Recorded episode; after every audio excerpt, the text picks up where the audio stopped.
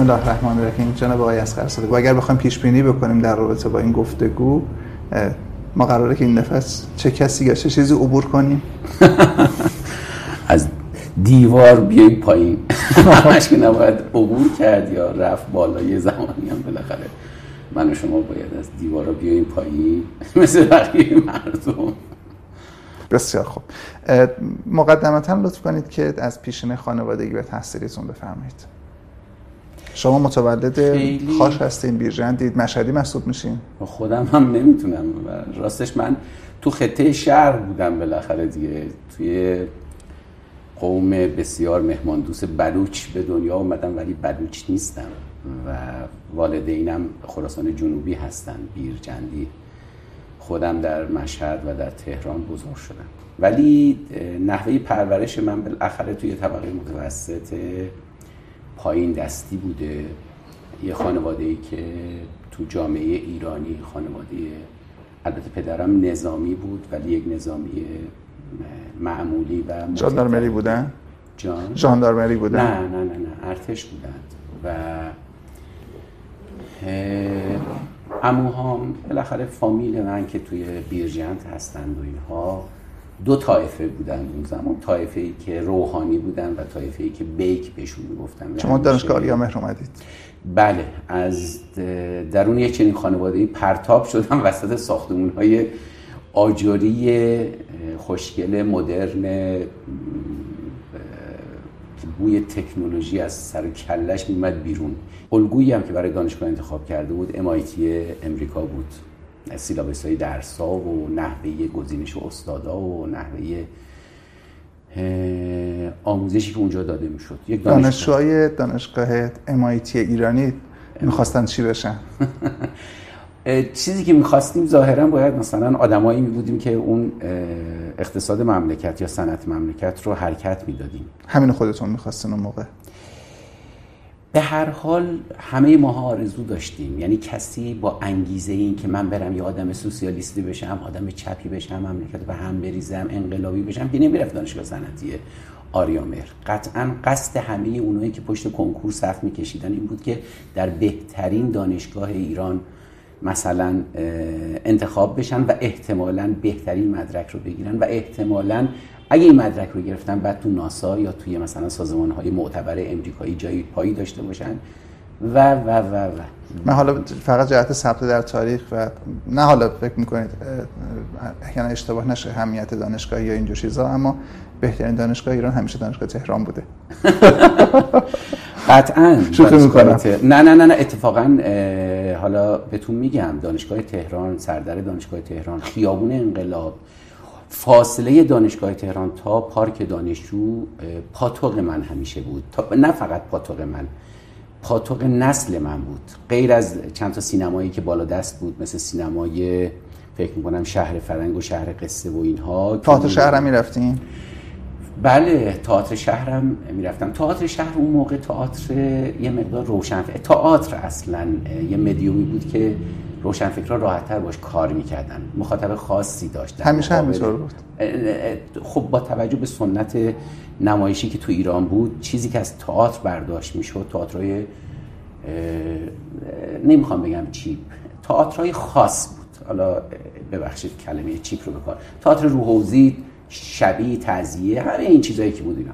اما در مورد دانشگاه صنعتی آریامر حقیقتش اینه که مجموعه دانشگاه صنعتی آریامر تشکیل شده بود از یک مجموعه ساختمان های با معماری مدرن ساختمان مرکزی ساختمانی بود که الان اسمش هست ابن سینا. اون زمان اسمش رو دادن ساختمان مشتهدی به عنوان اولی.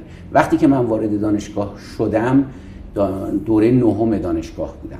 آقای دکتر مشاهدی بنیانگذار البرز و بنیانگذار دانشگاه صنعتی آریامر یکی از مدیران شریف آموزشی کشور بود که خب شاه هم سعی می‌کرد هیئت امنای دانشگاه صنعتی آریامر رو آدم های خوبی رو انتخاب کنه. در اون دوره دکتر نصر بودن؟ درست. وقتی من وارد دانشگاه شدم سید حسین نصر رئیس دانشگاه بود. می‌دونید دانشگاه صنعتی آریامر به این لحاظ که وصل می‌شد به دربار و حکومت خب داره یه اعتباری بود برای جذب بودجه برای اینکه بتونه امکانات خوبی رو برای دانشجوها فراهم بکنه. وقتی من وارد دانشگاه شدم تازه چشمم باز شد به اینکه چقدر گروه های متعدد سیاسی از دانشجو و استاد و حتی گاهی اوقات کارمندای دانشگاه اینها هر کدوم وفاداری به یک تفکر خاصی یا ایدئولوژی خاصی پیدا کردن. شما به هیچ کدوم گرایش داشتی خب من یه بچه مسلمون بودم از یه خانواده متدین. می اومدم بعد علاقه منده به دینم بودم و اینها. ولی وقتی که وارد دانشگاه شدم توی تقسیم بندی اولیه جز بچه شهرستانی ها به حساب می بودن بچه طبقه بالا بچه هایی که متعلق به مثلا افسران یا عمرای ارتش یا وزرا و خب اینا می‌رفتن خارج. اصلا از اولش هم فکرشون این نبود که بیان داخل کشور تحصیل کنن. من ماها یا طبقه پایین به خصوص وقتی که این امکانات آموزش رایگان براشون فراهم شده بود. خب حجوم آوردن به دانشگاه ها اوایل دهه 50 و وقتی که من وارد دانشگاه شدم نگاه که می‌کردی بچه شهرستانی ها 90 بچه شهرستانی ها و بچه های طبقات متوسط به پایین بیشترین حجم دانشجوها رو داشتن. دانشگاه بخاطر غیر از گرایش فردی وارد جریان خاصی هم شده بودید اون موقع؟ ببینید دانشگاه صنعتی آریامر دو جریان قدرتمند اون زمان درش وجود داشت.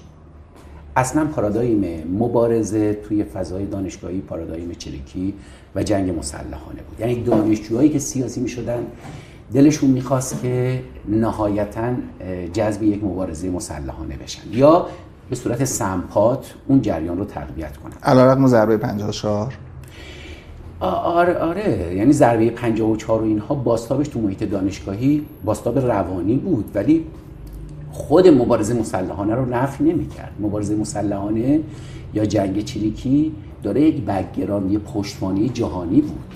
در از تاثیر شپ جهانی. اصلا تو دنیا مبارزه یا در مقابل امپریالیسم ایستادن یه برند بود یه دید بود یه عینک بود که اون عینک روی فرهنگ هنر سینما مهمترین فیلمی رو که من دیدم البته مهمترین که نه فیلم زد و حکومت نظامی زد و نه تو داخل فیلم مسعود کیمیایی بود فیلم فکر می‌کنم گوزنها بود آره. گوزنها حالا درست آخرش رو تغییر داد چریک شد سارق بانک مجبور شد فرامرز غریبیان رو تبدیلش کنه به ولی برای ما چریک کسی که جونش رو می‌ذاره کسی که سیانور می‌ذاره زیر زبونش کسی که یک اسطوره بود. اسطوره بود.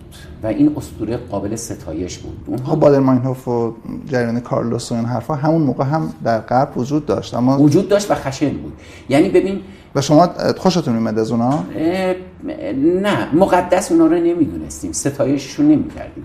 اونها جریانات خشن بودن. آدم میدوزیدن میکشتن منفجر می‌کردن حمله می‌کردن هوا در مورد فلسطینی ها وز فرق می‌کردن یعنی ما فلسطینی ها رو وقتی داشتن اقدام به یک کاری می‌کردن مثل هواپیما روایی گفتیم خشونت مظلومن. اما گروه های بریگاد سرخ گروه هایی که تو امریکای لاتین بودن فاراگوند و مارتی خیلی از گروه های زیادی بودن. این گروه ها گروه های مسلحی بودن که درسته یه سر خشونت محور اصلیشون بود. و ما هم حالا توجیه می‌کردیم اینها بالاخره در مقابل امپریالیسم ایستادن. خب. فعالیت سیاسی شما در چه زمینی تجربه خب من یه دانشجو بودم. یه دانشجوی دیگه اکتیو فوق العاده فعال حالا خوابگاه هم رفته بودم. خوابگاه خودش مرجع بود. خوابگاه بچه های شهرستانی خوابگاه انگار که دیگه خدا هستن. مثلا یکی که از شهرستان اومده و مثلا حالا از طبقه پایین جامعه هم هست و اینها. این می‌تونه ایدئولوژی خلق کنه حرف بزنه. یه شب توی نمازخونه بچه ها جمع شدن گفتن که ما می‌خوایم بریم این تلویزیونی رو که توی سلف سرویس تو طبقه پایین هست از بالا بندازیم پایین.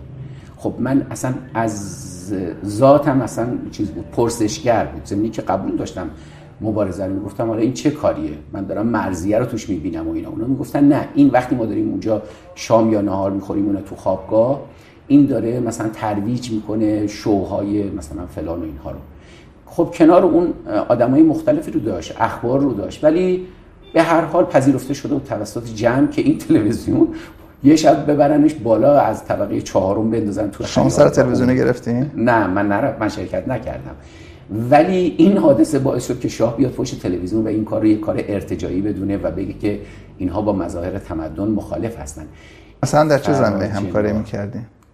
اساسا به هم زدن ترم امتحان رو ورق سفید دادن اگر چریکی یا یک فرض بفرمایید مبارزی در خیابون توسط ساواک کشته می‌شد یا اعدام می‌شد براش مراسم در دانشگاه می‌گرفتیم. سالروزهای خاصی رو که مورد احترام همه 16 آذر و اینها. 16 آذر بعدا ما که مسلمونا بودیم 15 خرداد رو هم مثلا اضافه کردیم و اینها. به منم می‌گفتن صدر ماو. من نمی‌دونم چرا این از کجا اومده و چه رابطه‌ای بین من و ما بود واقعا نمی‌دونستین؟ یعنی هیچ موقع نپرسیدین چرا؟ صدر ما یک چیزم توش بود شاید استهزا هم بود. یعنی می‌خواستن هم دست بندازن چون فکر کردن که ما یه گروهی هستیم که دانشگاه رو با آشوب می‌کشیم ولی خیلی مقید به این مرزبندی های ایدئولوژیک نیستیم. البته فوق العاده عاشق دکتر شریعتی بودیم. دکتر شریعتی در حقیقت ایدئولوگ این گروه هایی بود که حالا من اسمش گذاشتم مستقل. اما بچه های مذهبی طیف گسترده بودن. از اولترا چپ که مثلا دیگه بچه های مجاهدین خلق بودن یا سمپات های اونا بودن تا اولترا رست به بچه های مثلا انجان حجتی بودن تو نمازخونه می اومدن و سقف مبارزاتشون پنچر کردن ماشین پپسی کولا بود. یعنی اصلا زور می‌زدن اینکه با بهاییت مبارزه کنن. خب این طیف وجود داشت. شریعتی اون موقع این اتهامی که بهش توسط حکومت زده می‌شد به عنوان یا جنبش های در واقع چریکی به عنوان مارکسیست های اسلامی به نظر شما چسب ناچسبی بود؟ فوق العاده قوی بود. فوق العاده. یعنی شاه از بهترین متخصص ها استفاده کرده بود برای اینکه واژه خرابکار رو برای چریکا و واژه مارکسیست اسلامی رو برای کسانی به کار ببره که ایدئولوژیک فکر می‌کردن. و تو جامعه مینشست. توی روزنامه ها و توی ذهن مردم مینشست. و گاهی اوقات می‌شد که یک چریک توسط مردم دستگیر می‌شد و به حکومت داده می‌شد.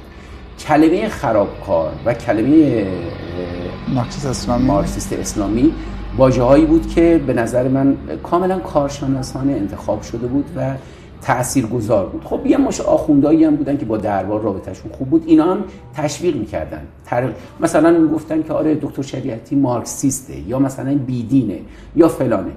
حالا بیدینی به کنار اما به نظر خودتون این تعبیر غیر منصفانه ای بود؟ مارکسیست اسلامی. اون زمان خب من اینو نمیپذیرفتم. ما ستایشگر دکتر شریعتی بودیم.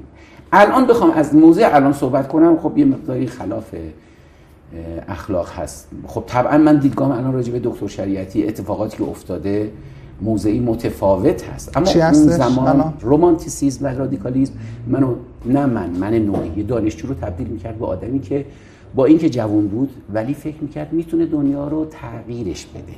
بدیها رو ازش عبور کنه و یک بهشت روی کره زمین فراهم کنه. چه مذهبیش و چه غیر مذهبیش.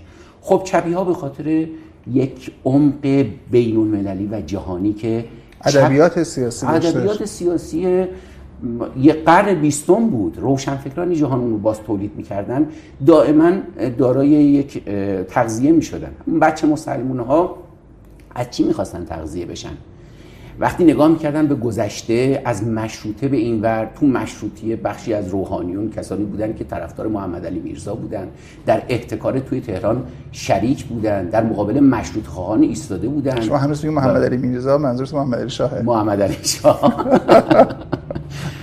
و بعد با اینکه در مشروطه روحانیون صاحب نامی وارد مشروطه شدن علامه ناهینی ملا کاظم آخوند خراسانی مازندرانی اینها آدمایی بودن که بالاخره توجیه کردن که استبداد ضد شرکه و استبداد خوب نیست و در مقابلش قانونگرایی و مشروطه و اینا. اما شیخ فضلالله نوری بود که دیده می‌شد. اما اون دیده می‌شد. می‌دونی؟ روحانیتی که با دربار و شاه رو می‌گفت که خدا سایه شاه رو نگه داره بالاخره شاه شیعه هست و اینها اینا بیشتر دیده می‌شد. و به خصوص 28 مرداد برای ما خب خیلی مهم بود. من وقتی وارد دانشگاه شدم در حقیقت وارد یه فضایی شدم که این فضای عینکی روی چشم من گذاشت و منم پذیرفتم که با این عینک راحتتر می‌تونم جامعه رو ببینم. یه طرف سیاه بود یه طرف سفید یه طرف دیو بود یه طرف دلبر. دکتر مصدق آدمی بود که توسط یک حکومت فاشیستی امریکایی ساقط شده بود. آیت پشتش خالی کرده. و روحانیت روحانیت. عموما پشش خالی کردن و بعد هم که انقلاب سفید شاه و ملت می‌خواسته بره و مثلا فعودال ها و اربابا رو سرنگون کنه و اینها اینا ناراحت بودن که چرا حقوق زنان و اینها به رسمیت شناخته میشه. چشم باز کردیم و دیدیم که توی ایران چیزی حدود 50 هزار مستشار نظامی و غیر نظامی وجود دارن.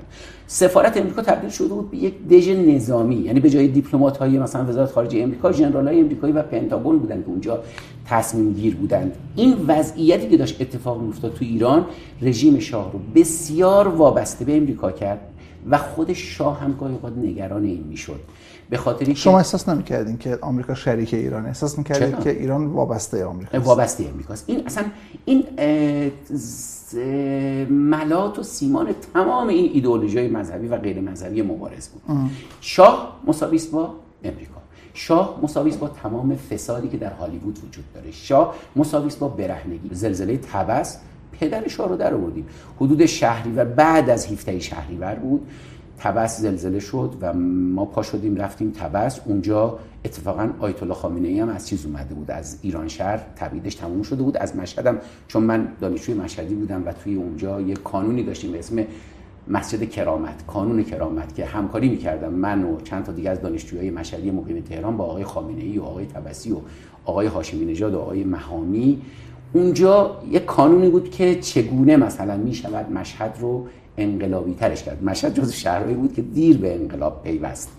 یعنی شهرهای دیگه مراسم چله هاشون رو می‌گرفتن اما در مشهدی که شهر مذهبی بود بنا به دلایل مختلفی که حالا بعدا توضیح خواهم داد سخت پیش میره شاه تظاهرات مذهبی جدی هم داشت. شاید یک دلیلی که در این مشهد شما احتمال اقبال به مبارزه کمتر بود به این جهت بود که شاه امام رضا رو تکریم می‌کرد. همسرش با وجودی که هجاب نداشت وقتی به مشهد میمد آره. چادر سرش یعنی می‌کرد. باورپذیری این کاهش پیدا کرده بود. همونطور که گفتی مثل بهمن این تصویری که شاه علایق مذهبی داره آب شد. و فرو ریخت. به خاطر همون اتفاق جشن فرهنگ هنر شیراز ضربه خیلی سنگینی به شاه زد. جشن های 2500 ساله.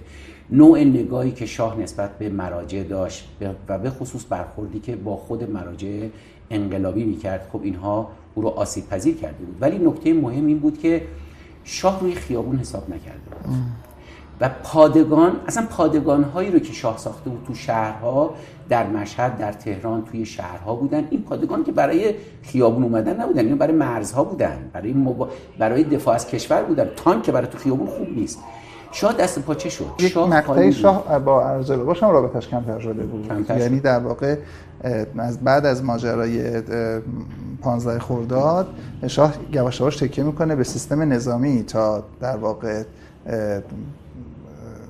اون کسانی که حالا نمی‌دونم. درسته. لباس شخصی اون دوره. درسته.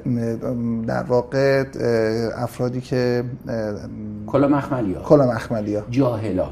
می‌دونی دو شاخه میشه. کلا محمدی جایی که لباس شخصی میشن و آدم های مثلا تبدیل میشن به ارازل و اوباش اون از هیته تحلیل ما خارجه. ما با اون بخشی از لباس شخصی یا کلا مخملی ها مواجه هستیم که اونها ایارن یعنی جوان مردن سر گذر لوتی گذر مثلا فلان دارن میرن کمک می‌کنن به طبقه فقیر و اینها اینها خب گاهی اوقات توی هیئت ها جذب می شدن دسته داشتن دسته سینه داشتن هیئت داشتن. کار ویژه اینا متفاوت بود. اما اون داشت شاه داشت.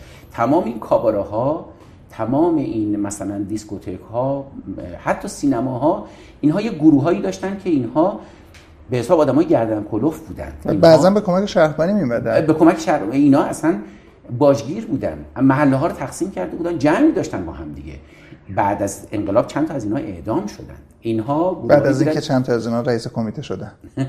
جذب اینا تو کمیته محل سوال هست. من خودم مثلا در مورد اومدن بادپا البته بادپا بکسور بود بند خدا ولی آدم فاسدی بود. به نظر من اشکال ایجاد کرد. بعد از انقلاب من توی کمیته رفاه بودم با مرحوم زوارعی خبر آوردن که آقای بادپا رفته خونه مثلا فلان سرهنگ یا فلان تیمسار. بعد خبر اومد که تعرض کرده به دختر و پسرش به دختر و زن اون. اونجا ما خیلی ناراحت شدیم. رئیس کمیته کجا بود آقای بادپا؟ رئیس کمیته نبود. پیوسته بود به یه تیم دستگیر کننده یک تیم عملیاتی که می‌رفتن و سران رژیم رو دستگیر می‌کردن. آدم قلدری بود قوی بود. رم از اون یخی مثلا تکیه و حالا بعضی از اینا مذهبی بودن. می‌دونی؟ انقلاب توی تصویری که داده می‌شد یک انقلاب فرهنگی بود. تظاهرات می‌شد آشورا و تاسوعا رفتن ولی همه تهاجم از طرف نیروهای نظامی بود.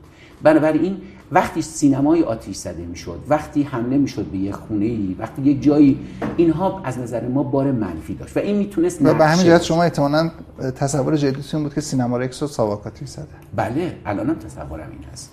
من باورم نشد که سینما رکس یا وقتی که فیلم گوزنا داشت. اصلا اساسا مذهبی ها نه مذهبی ها حتی مارکسیست ها و نیروهای انقلابی اینطوری مبارزه رو پیش نمی بردن انقلاب ایران انقلاب پاک دستانه نه همه سینمایی که در تهران آتیش گرفت اینا رو ساواک آتیش می‌زد؟ نه نه نه نه نه. توده های مردم. ببینید توده های مردم فرق داره به اون اتفاقی که بگیم یک فرماندهی از بالا اداره می‌کرد. خب آخه موقع سازماندهی که وجود نداشت. وجود یعنی نداشت. انقلاب به حال توده ای بود ولی بالاخره خشم انقلابی همه رو گرفت. در مشهد من شاهد بودم. مردم اصلا نمی‌خواستن به افسر حمله کنن. ولی وقتی تانک اومد و روی زن و بچه مردم رفت بعد بالاخره دیگه چیکارش کنیم؟ مردم ریختن بالای تنگ یارو کشن بیرون و تیکه تیکش کردن. این چیز بدی بود و اتفاقا چند نفر رو اعدام کردن تو میدون شهدا. خب این اعدام به درخت آویزون کردن باعث شد که ارتش شبانه بیاد این جنازه رو ببره توی لشکر و اینا رو نشون بده. بگه اینا رو ببینید این مذهبی ها اینجور آدمایی هستن. باعث شد که ارتش روز بعد بسیار وحشیانه با تانکا دوباره به خیابونها حمله کنه. راستش من به عنوان کسی که به روحانیت نزدیک بودم و شاهد نه در مورد ترورها دستوری از طرف امام خمینی یا از طرف بال اصلا با ترور مخالف بودند و نه آتیش زدن مورد قبولشون بود. دائما اینها ترورهای انقلاب میفرمایید دیگه. ترور. ترور به عنوان عامل انقلاب. عامل انقلاب. یعنی انقلابی خب ترور به عنوان مثلا تجهیز گروه های چریکی که مثلا آقای هاشمی رفسنجانی به حال خودشون مدعی هستن که کمک می‌کردن به مجاهدین خلق به فدایان اسلام مثلا بحث این است که اون اسلحه‌ای که تهیه شد که در واقع نخست وزیر وقت منصور کشته شد رو آقای هاشمی این کار رو انجام می‌دادن. مثلا ترور کردن مستشاران آمریکایی در ایران خوشحال نمی‌شدین دانشجو بودین؟ اون زمان برای ما یک کار قهرمانی بود. مثلا فکر می‌کردیم یه تروریست یا یک مجاهد یا یه چیزی که فدای وقتی این کارو می‌کنه از زندگی خودش گذشته و داره مثلا علامت میده. اونها دنبال این بودن که اون موتور کوچیک رو تحریک کنن. یعنی ترس رو تو جامعه از بین ببرن. میگن یه امریکایی ببین قابل ترور شدن هست. یک افسر شاه قابل ترور شدن هست. با این شکستن تور اقتناع و ترس اون موتور بزرگتر رو راه بندازن. اون یک ایده بود. یک ایده متعلق به امریکای لاتین بود. اما توی تفکر دکتر شریعتی یا تفکری که توسط امام خمینی ایجاد می‌شد این بود که توده های مردم اساسا اگه تحول پیدا کنند و اگر اون بازگشت به خیشتن یا اعتماد به نفس رو پیدا کنن خود این باعث تغییر میشه. این وقتی شریعتی مثلا حسن و محبوب می شما احساس نمی‌کردین داره از مبارزه مسلحانه حمایت می‌کنه؟ چرا؟ مبارزه مسلحانه مضموم نبود. ببین قرار نیست تو منو ببری لب پرتگاهی که اینجا حکم کنم راجع به مبارزه چریکی. مبارزه نه نه نه فقط می‌خواستم بدونم که مبارزه مقدسی بود ولی غلط بود. الان هم هیچ نظریه پردازی مبارزه چریکی رو به رسمیت نمی‌شناسه. الان که حتما این نمی‌شناسه. الان نقدش می‌کنیم. اما اون زمان اینها بهترین بچه های مملکت بودن کسانی بودن که فداکاری می‌کردن. چه کسی عامل این کار می‌شد؟ مهندس بازرگان در اون صحبت مشهورش گفت. یعنی گفت وقتی این انصداد باشه و هیچ فعالیت مشارکت جنایی از طرف من وقتی وارد دانشگاه شدم اون سخنرانی مشهور شاه مطرح شد. شاه اومد حتی دو تا حزبی رو که خودش ایجاد کرده بود با هم یکی گفت فقط یه حزب. هر کسی مایلی از ایران بگذره بره. از ایران بره. خیلی مسخره بود. امام خمینی می‌گفت جمهوری می‌گفتن جمهوری اسلامی. چه جمهوری است؟ گفت جمهوری مثل همه جمهوریایی که بقیه دنیا دارن. بنابراین در پاریس هم گفت. در پاریس این جمله رو گفت. بنابراین چیزی که برای نظام سازی دولت سازی. برای بعد از تسکیه قدرت در ذهن شکل می گرفت کاملا مبهم بود. و امام خمینی روز به روز هر اتفاقی تو جامعه ایران در سال 57 اواخر 56 بعد از فوت آقا مصطفی رخ می‌داد و او اطلاعیه می‌داد ساخته می‌شد. یعنی وقتی شاه میومد بختیار رو میذاشت یا عوضش می‌کرد ازهاری رو میورد یا کس دیگر میورد بختیار بعدا اومد. نوارهایی که میومدش گام به گام بازخوردش هم این بود که امام انقلابی تر می‌شد. انقلابی و کنترل می‌کنه و تمرکز می‌کنه جامعه رو روی شاه. شاه باید برود. بنابراین میانه روها کم کم مسلوب الاختیار می شدن کم کم نیروهای چپ و مارکسیست فکر می‌کردن که خب این شاه مظهر سرمایه‌داری امپریالیسم وابستگی و این امام خمینی داره این رو خوب اداره می‌کنه. حتی اونام دست کم می‌گرفتن. تصور می‌کردن که می‌تونن از این پیرمرد عبور کنن. همه دست کم می‌گرفت امام خمینی اومد یه پیام داد یه فتوا داد گفت سربازا برن بیرون. این ارتش برادر ماست چرا شما می‌کشید و چرا فلان؟ با ادبیات سربازا برن به پادگانات اصلا بازی رو به هم ریخت. این بازی رو به هم ریختن. خب جوابش این بود که تو دعای مردم یه ایده خرافی هم پیدا کرده بودن که عکس امام تو کره ماه. اصلا نمی‌تونستی کارش بکنی. من نمی‌تونستم به فک و فامیل خودم بگم بابا این دروغه. یعنی چه تو کره ما عکس ما می سرمو میبریدن. زن تیمسار قرباقی رفته بود بالا پشتمون بعد شاب این یکی از همین فکر تیمسار قرباقی گفت چیه که اینا میگن عکس امام تو شاه؟ گفت قربان. خانم من رفته بود بالا پشتمون واقعا دیده بود. عکس امام تو شاه بود. توی کره ما ببین اینی که یا شاه یه عینکی داره که همه زنای مردم رو لخت می‌بینه یا یک فرح فلانه یا این آدم فاسدی است این تصویرسازی که از شاه و دربار می‌شد و تصویرسازی که از امام خمینی می‌شد امام خمینی رو تبدیل به یک قدیس قهرمان کاریزمایی کرد که او همه راه حل تو دستشه. درست امام خمینی یک مشتهد بود یک مرجع بود. ولی اعتقاد مردم بود که این مرجع وقتی بگه که شاه باید برود باید برود. بنابراین من میرم میرزا شیرازی می‌دیدن که در یوم استعمال دخانیات در حکم محاربه با امام زمان در است. حکم محاربه با امام زمانه. شما تو جامعه ای بودید که در سال 53 و 54 یادم مخمل باک یه تو صحبتاش گفت. گفت که من یه اسلحه همرام بود مردم ازم گرفتن و تحویل کلانتری دادن. خود من من از دانشگاه صنعتی آریامهر آقای میردامادی از دانشگاه پلیتکنیک که شده امیرکبیر و آقای بیطرف از دانشکده فنی دانشگاه تهران. ما سه نفری بودیم که تقریبا طیف بچه های مسلمون انجمنهای دانشجویی مستقل رو با هم joint کردیم فعالیت می‌کردیم. اومدیم سال روز همزمان بود با فوت دکتر شریعتی که ما اینو تصویرسازی کردیم گفتیم شهادت شریعتی. یعنی گفتیم حتما تو هر کاری که اون موقع میکردش هر کسی که میمرد از شریعتی و تاج مصطفی و تختی و سمد بهرنگی و خلاص همه اینها یه جوری گردن ساواک بود دیگه. گردن ساواک بود. این کار رو این طبقه روشنفکر و انتلیکتوال انجام می‌دادن. یعنی طبقه روشنفکر تبدیل می‌کردن تفسیر می‌کردن. خب تو دعای مردم حواستون بود که هیچ سندی ندارید یا نه نه واقعا باورتون بود باورمون بود. اینقدر زشت خویی و زشت سیرتی به چهره حکومت و دربار نشسته بود که هر کار او رو واقعا خبیثانه می‌دید. می‌رسیم به در واقع ایام انقلاب. می‌رسیم به ایام انقلاب و اینکه آیا تصویری که الان ساخته میشه از انقلاب که انقلاب یک عده روحانی در حوزه علمیه و از توی حسینیه ها ولایت مدار یک جامعه ای که کاملا مقلد امام خمینی هستند و از اول هم می‌دونستن این انقلاب می‌خواد یک حکومت اسلامی رو تعبیه کنه اومدن توی خیابون و دست به این تصویر تصویر صحیحی نیست. این تصویر اصلا کس هیچ کدوم از مورخین هم ندارند چون الان اما تصویر رسانه های رسمیه. رسانه های رسمی و جریان اصولگرایی که خود حضرت امام در چند نامه خیلی مهم در واقع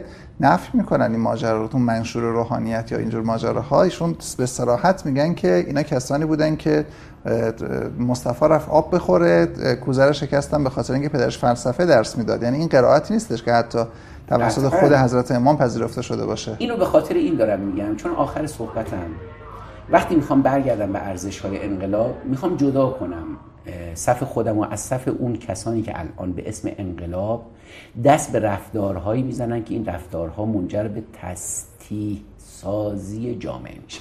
ما در انقلاب صحبت انقلاب. این انقلاب چیزی که من ازش توی ذهنم هست و بهش معتقد بودم تمام همین ارزش هایی بود که بعدا توی قانون اساسی به سراحت تدوین شد و تبدیل شد به قانون. یعنی تبدیل شد به چیزهایی که اصول انقلاب بود. قبل از یعنی... برسیم به قانون اجازه بدین. ما شود که 22 بهمن در واقع انقلاب میشه. انقلابی که شما انتظار نداشتیم و بسیاری از انقلابیون انتظار نداشتن که به این صورت اتفاق بیفته. انقلاب پیروزی گل بر گلوله. انقلاب این که در مقابل تیراندازی نیروهای مسلح گل بر روی دهانه لوله جسه قرار بدند و در واقع امام فراخان بکنه و از سربازا بخواد که پادگان ها رو ترک بکنند و در واقع اتفاقات مختلفی در این ماجرا اتفاق میفته. اما بلا فاصله بعد از این انقلاب من گمان می‌کنم شما دارید یک جورایی ناخواسته مخدوش می‌کنید این تصویر رو. بلا فاصله دو روز بعد از انقلاب اولین سری اعدام ها شروع میشه در بالای مدرسه رفاه.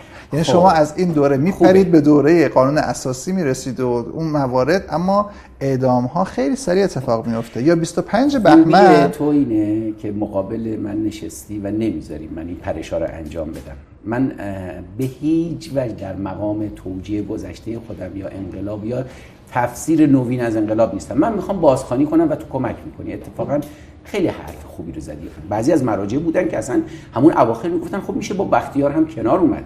هیچ کدوم اینها خائن نبودن. اینها دلشون می‌خواست خونریزی کمتری صورت بگیره. چرا ما از اون فردای تسخیر قدرت همراه شد حکومتمون با ابزاری و با چیز مفاهیمی که حالا توی ادبیاتی که تو به کار بردی اسمش هست اعدام انقلابی. نه در ادبیات من استفاده کردم. در ادبیات متداول در همه جای دنیا بهش میگن اعدام انقلابی. ولی باور کن آیده باشی لحظه تسخیر قدرت ما میگم ما دچار یه رومانتیسیزم سیاسی هم بودیم. این رومانتیسیزم یا رادیکالیزم هم بود. ولی واقعا تو ذهنمون این بود که از فردای انقلاب زندانی در کار نیست. اینو جدی میگم. نه اون که در ذهنشون بود یک بحثه. اون که در عمل اتفاق افتاد بحث دیگه. خب پس این پس اون چیزی که زمین واقعیات خودش رو تحمیل می‌کنه. باید یک نوع دیگه نگاه بش کرده در گام نخست بر مقابل حکومت. ببینید ارتش اگر که اعلام بیطرفی نمی کرد احتمالا همین اتفاق علا رقم رهبری امام علا رقم تلاش انقلابیون حداقل با خونریزی بسیار بسیار شدیدتری اتفاق میفته یک طرف ماجرا این هستش که ارتش اعلام بیطرفی می‌کنه.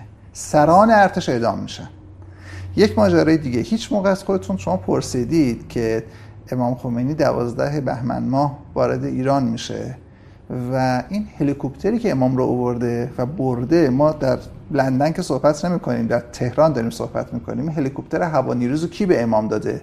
این بخش از ارتشیا دادن به امام. و امام اعتماد می‌کنه سوار هلیکوپتر می‌شود میاد و سوار هلیکوپتر می‌شود سوار هلیکوپتر نظامی می‌رود آقای سپهبد ربیعی ایشون دستگیر نشد. ایشون خودش رو تسلیم کرد به جهت امان نامه ای که داشت. اما بلافاصله اعدام میشه.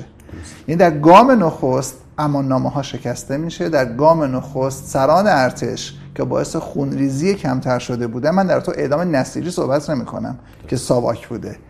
تو مقدم صحبت نمی کنم تو سران ارتش صحبت می‌کنم. سران ارتش در پشتوان مدرسه رفاه حتی اونهایی که هلیکوپتر به امام خمینی داده بودن اعدام میشن.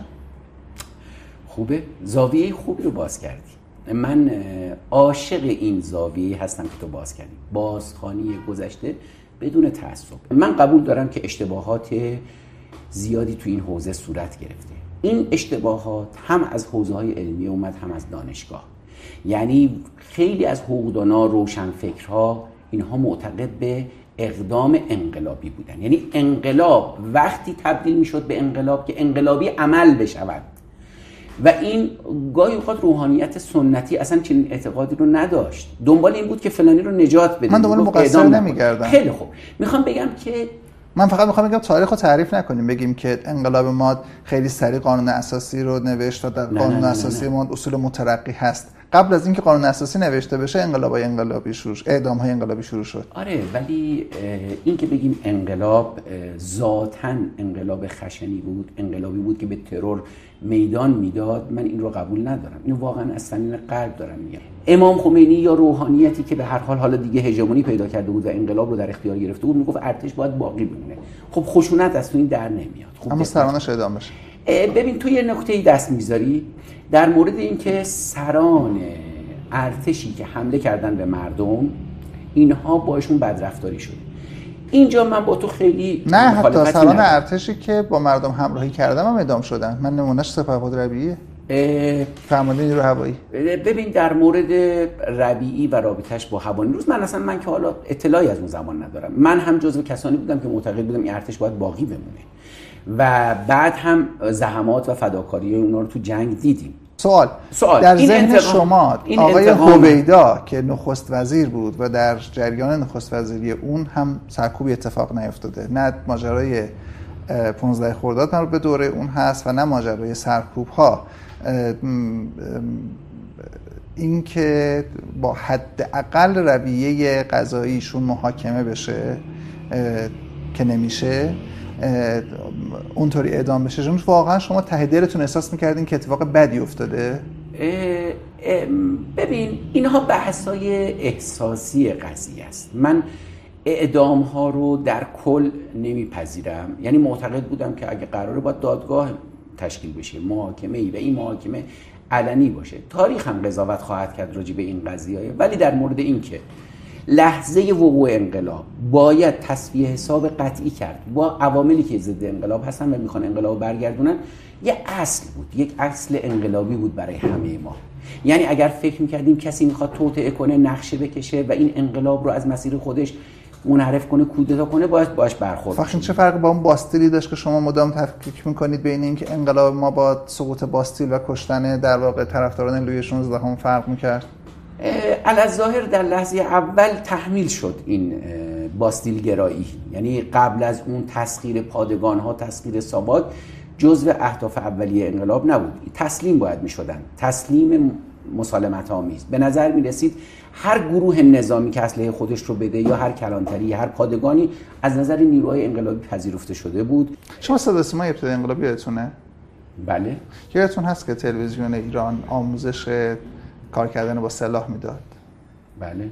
خب فکر می‌کنید که این برای کشتن همشهریاشون که نبود. برای کشتن ضد انقلاب بود.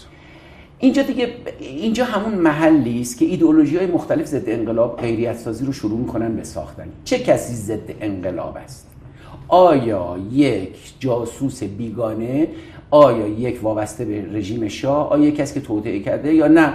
خب بله اگه جلوی اینو نگیریم این حد یقف نداره. کم کم به خاتمی و هاشمی هم می‌رسه. اینا میشن ضد انقلاب. بعد اینا کنار کارتر و مثلا نتانیاهو هم گذاشته میشن. اینی که ما تصور کنیم دائما این چرخه تولید بشه که یک ضد انقلاب رو تعریف بکنه به خاطر اینکه می‌خوایم هسته اصلی انقلاب رو حفظ کنیم. همین اتفاقی میفته که در شوروی افتاد و بعد این دایره باعث شد تمام نخبگان و نیروهای انقلابی از مدار جاذبه انقلاب خارج بشن. مصادره ها چطور؟ در مورد مصادره ها فرق من جزو طرفدار مصادره. الان نیستم.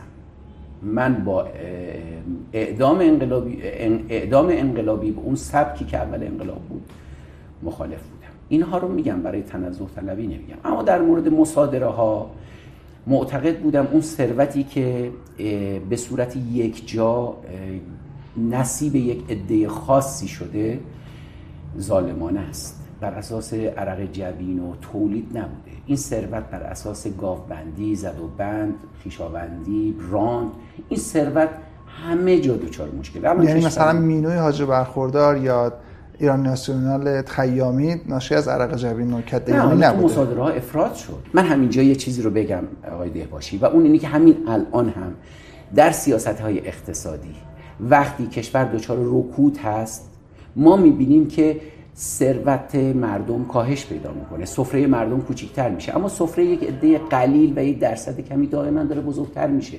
از تولید که نیست چون تولید کشور خوابیده. از چیه؟ فقط فرقش با این نکته که الان شما میفرمایید باش موافق هستم اینه که امروز کسانی که سرمایه دار میشن و با سرعت ثروت های عجیب غریب دارن بسیارشون همچنان که شما فرمودید از حوزه تولید نیست. اما ابتدای انقلاب فلش اصلی مصادره ها به سمت تولیدگران رفت به سمت صنعتگران رفت. یک مثال شما از آقای مخمل با فرمودید یک تئاتر ایشون داره حسار در حسار یادتون هست؟ بله. ایشون خودش تعریف می‌کنه میگه که بیانیه سیاسی آقای مخمل بافر بله. ایشون تعریف می‌کنه که تلویزیون ما من تماس گرفتن گفتن که خب اینا که دارن اعدام میشن ساواکیه رو فهمیدیم نظامیه رو فهمیدیم. این یارو سرمایه‌دار رو چرا باید اعدامش کنیم؟ کارخونه داره برای باید اعدامش بکنه؟ و گفتش که اتفاقا اینو باید اولین نفر اعدام بشه. به خاطر اینکه اگه اینا نباشن اونا نمی‌تونن نظامی ها حضور داشته باشن. این نگاه اشتباه بود بیشترین مصادره ها در اون دوره سرمایه دارهایی که تو کار بازرگانی بودن نبود. مصادره کفش ملی بود مصادره ارج بود مصادره ایران خودرو بود مصادره تقلیل ندیم به این. نه نه نه من قبول ندارم. مصادره از هیچ بازرگانی ثروتش مصادره شد؟ نه از هیچ کاسبی آره. تاجری مصادره شد؟ اشکال قضیه این بود که تجار و بازرگانا همیشه از مشروطه به این ور به عنوان پشتیبان روحانیت تلقی می شدند و بازار نقشی داشت در بالاخره تغذیه مالی روحانیت. بعد از انقلاب بازاری ها آره ثروتشون مصادره نشد اما مصادره فقط معطوف به سرمایداران صنعتگر نبود کارخونه دارها نبود. اونا که امروز مورد مناقشه خیلی نیست. و الان اگه یه دوربین بذاریم از این دوربینی که راهنمای رانندگی می‌گذاره توی اول مدرس تو اول میدون هفته تیر. سر صبح کله صبح. تعداد مسئولین کشور طبقه ممتاز و حاکم جامعه. 90 درصدشون 95 درصدشون ماشیناشون صبح از بالا به پایین هست. یعنی دارن وارد منطقه مرکزی شهر برای اداره کشور میشن و غروب رو به بالا میرن. شمالی جنوبی شد. در صورت که تصور ما این بود که انقلاب باعث میشه که شهر تهران مسئولین اینقدر پراکنش داشته باشن که کاملا افقی رشد بکنه. آیت العظما مثلا با ماشین عادی بره مثلا سر من که اصلا فکر می‌کردم یه آیت الله العظمایی بیاد مسافر کشی کنه دست فروشی کنه. فکر نمی‌کردم بعد از صاحب کارخونه بشه و صاحب مثلا اینقدر مکنت بشه خدم و حشم داشته باشه و بعد داره یک بوروکراسی مخصوص خودش باشه و بعد از مالیات فرار کنه. یا فلان حاجی بازاری که پیشونیش پینه بسته مثلا دنبال این باشه که یک کانالی پیدا کنه که اون وسایلی رو که داره وارد می‌کنه گمرکات نپردازه. اجازه بدید همینجا من یک سوالی ازتون بکنم. شما خودتون به درستی اشاره کردید که در سالهای قبل از انقلاب به عنوان یک فعال حوزه دانشجویی به عنوان یک مبارز به عنوان یک انقلابی روی کردتون در دانشگاه آریا مهر آن موقع این بود که فرزند چریک ها رو یا چریک های فردای خلق که اندیشه مارکسیستی داشتند یا شود که مجاهدین خلق و یا گروه های دیگر رو طرد نمی خب حالا سوال اینه. مجاهدین خلق سهم زیادی نداشتن در انقلاب. قبول داریم.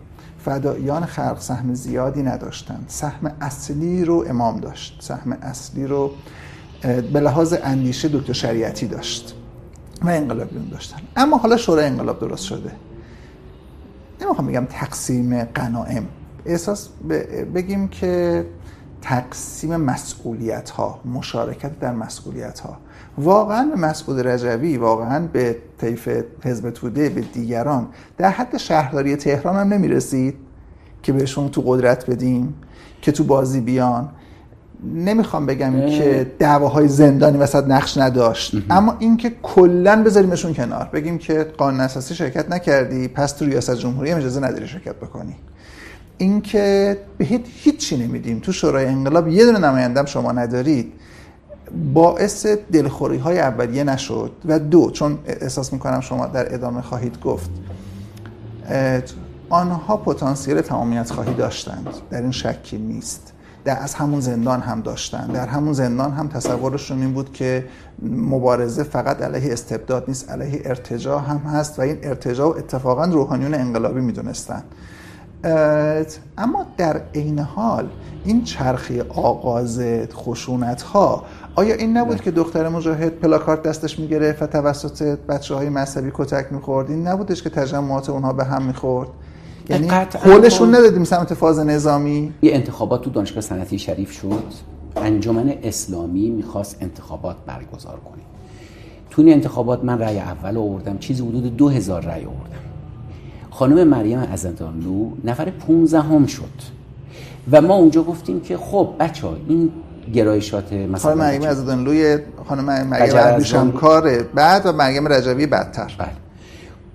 اونجا پیشنهاد کردیم که برای اینکه این وحدت به هم نخوره و اینها یکی از دختر خانم هایی که نفر سوم یا چهارم شده بود و به ما نزدیک بود این بره کنار و خانم ازدانلو بیاد توی شورای مرکزی.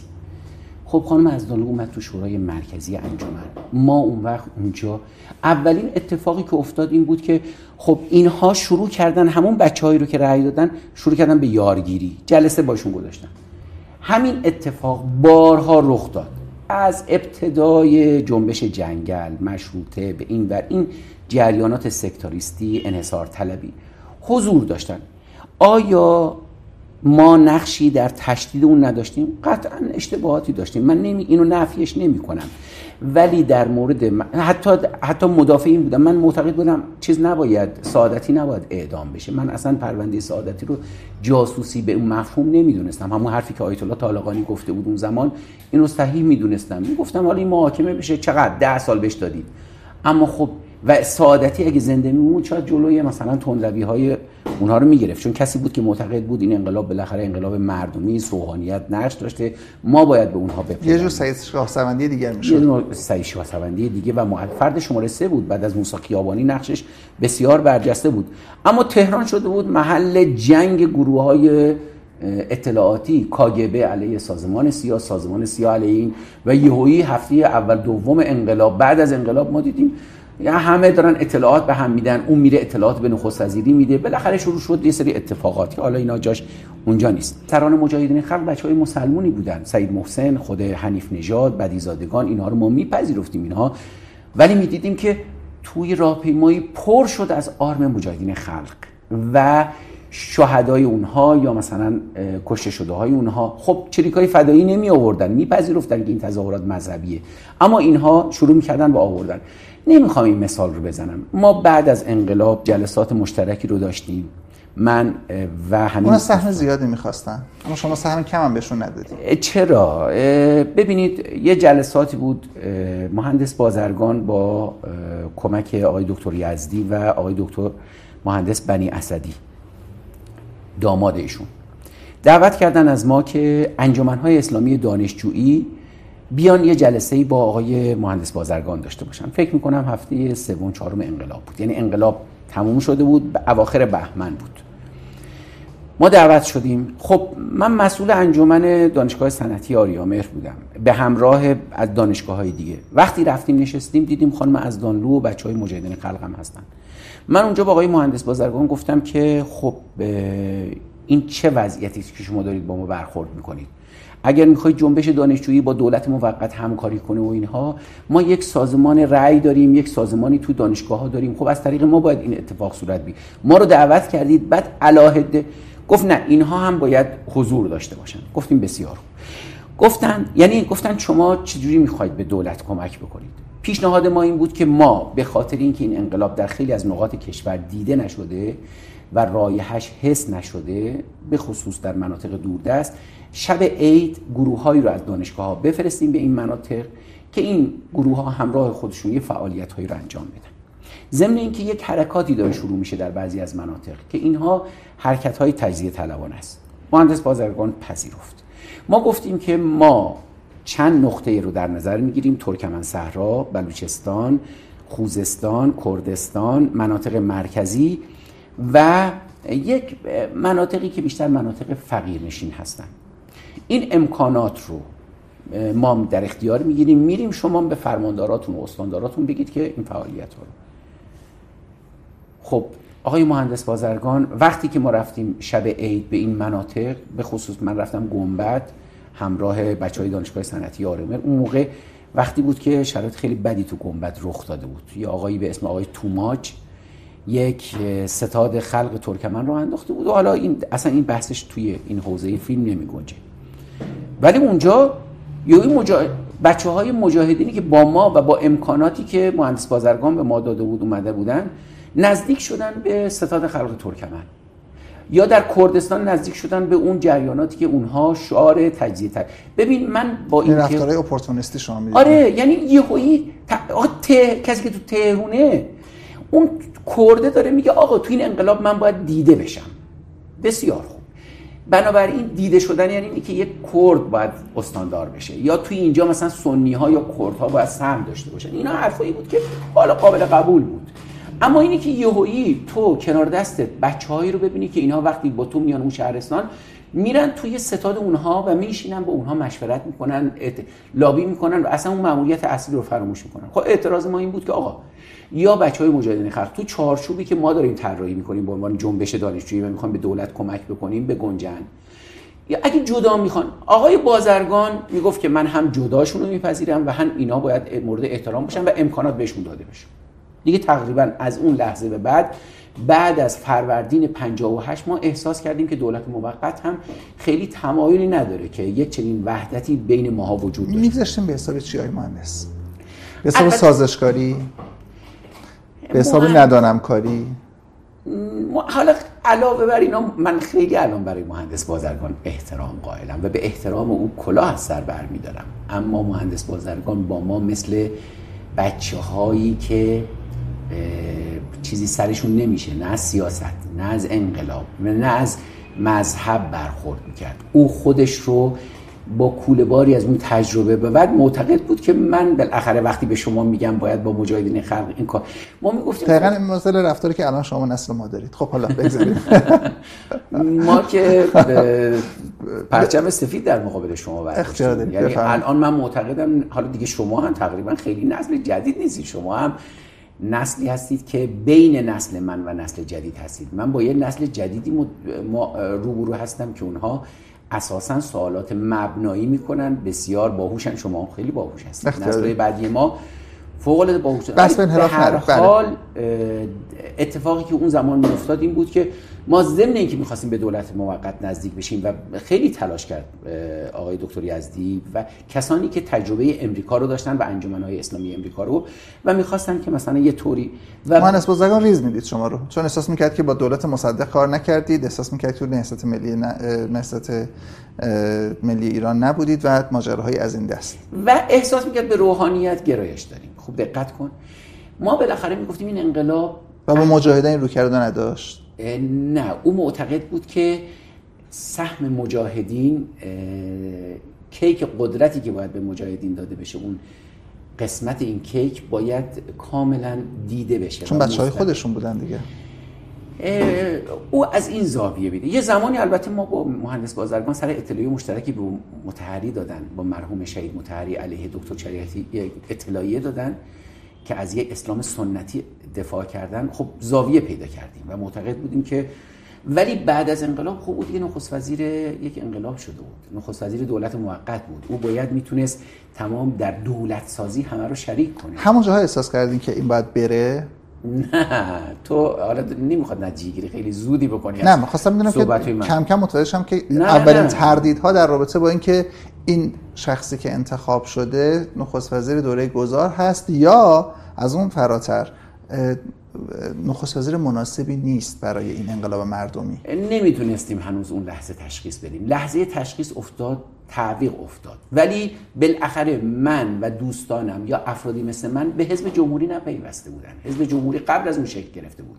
یعنی حزب جمهوری حتی روزهای هفته بعد از چیز شروع کرد به یارگیری. ما نپیوست من رفاقت داشتن با آقایون. با تو مسجد کرامت با آیت الله خامنه ای و تبس آقای تبسی و آقای هاشمی نژاد بعدا آقای هاشمی نژاد تلاش کرد که منو بکنه نماینده مجلس به من نپذیرفتن. چرا نپذیرفتن از طرف دولت رجایی اومدن که تو بیا بشو وزیر خارجه من نپذیرفتن این این سراغش میره اینا اینا این, این ببین این چرا نرفتن حزب جمهوری اسلامی؟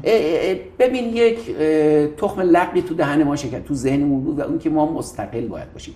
جنبش دانشجویی و دانشگاه استقلالشونه که به اونها تشخص میده. نه اینکه برن زیر عبای فلان عبای امام خمینی همون عبایی بود که سیاوش کسرایی گفته بود والا تبار محمد زیر این عبای تو هر کسی که با ستم مبارزه کرده می‌تونه حضور داشته باشه. تصور ما این بود که این چتر چتر گسترده است و حزب جمهوری محدود می‌کنه. حزب جمهوری حزب انقلاب بود. اجازه بدید غیر بکنم. آقای مهدوی کنی هم همین تصور در روحانیت داشت. و آقای مهدوی کنی حاضر نشد جامعه روحانیت مبارز رو پروانه براش بگیره. من توی بله.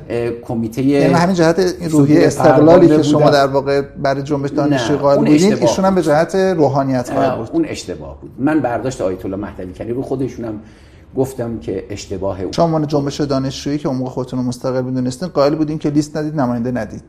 نه. این انحصار طلبی تو ما بود که هم معتقد بودیم جنبشی و هم می‌خواستیم مثل حزب عمل کنیم. حرفای ما با مهندس بازرگان تو جلسه از این جنس هم بود. یعنی سیاست اقتصادی سیاست هایی که برمیگشت به اینکه چگونه این انقلاب تثبیت میشه. شما طبیعتا انقلابی تر بودین. خب امام خمینی از 15 خرداد این رو هی تکرار کرده بود که اینها انگلیس از امریکا بدتر امریکا از شوروی بدتره. ولی بعد از انقلاب تبدیل به استراتژی شد نه شرقی و نه غربی.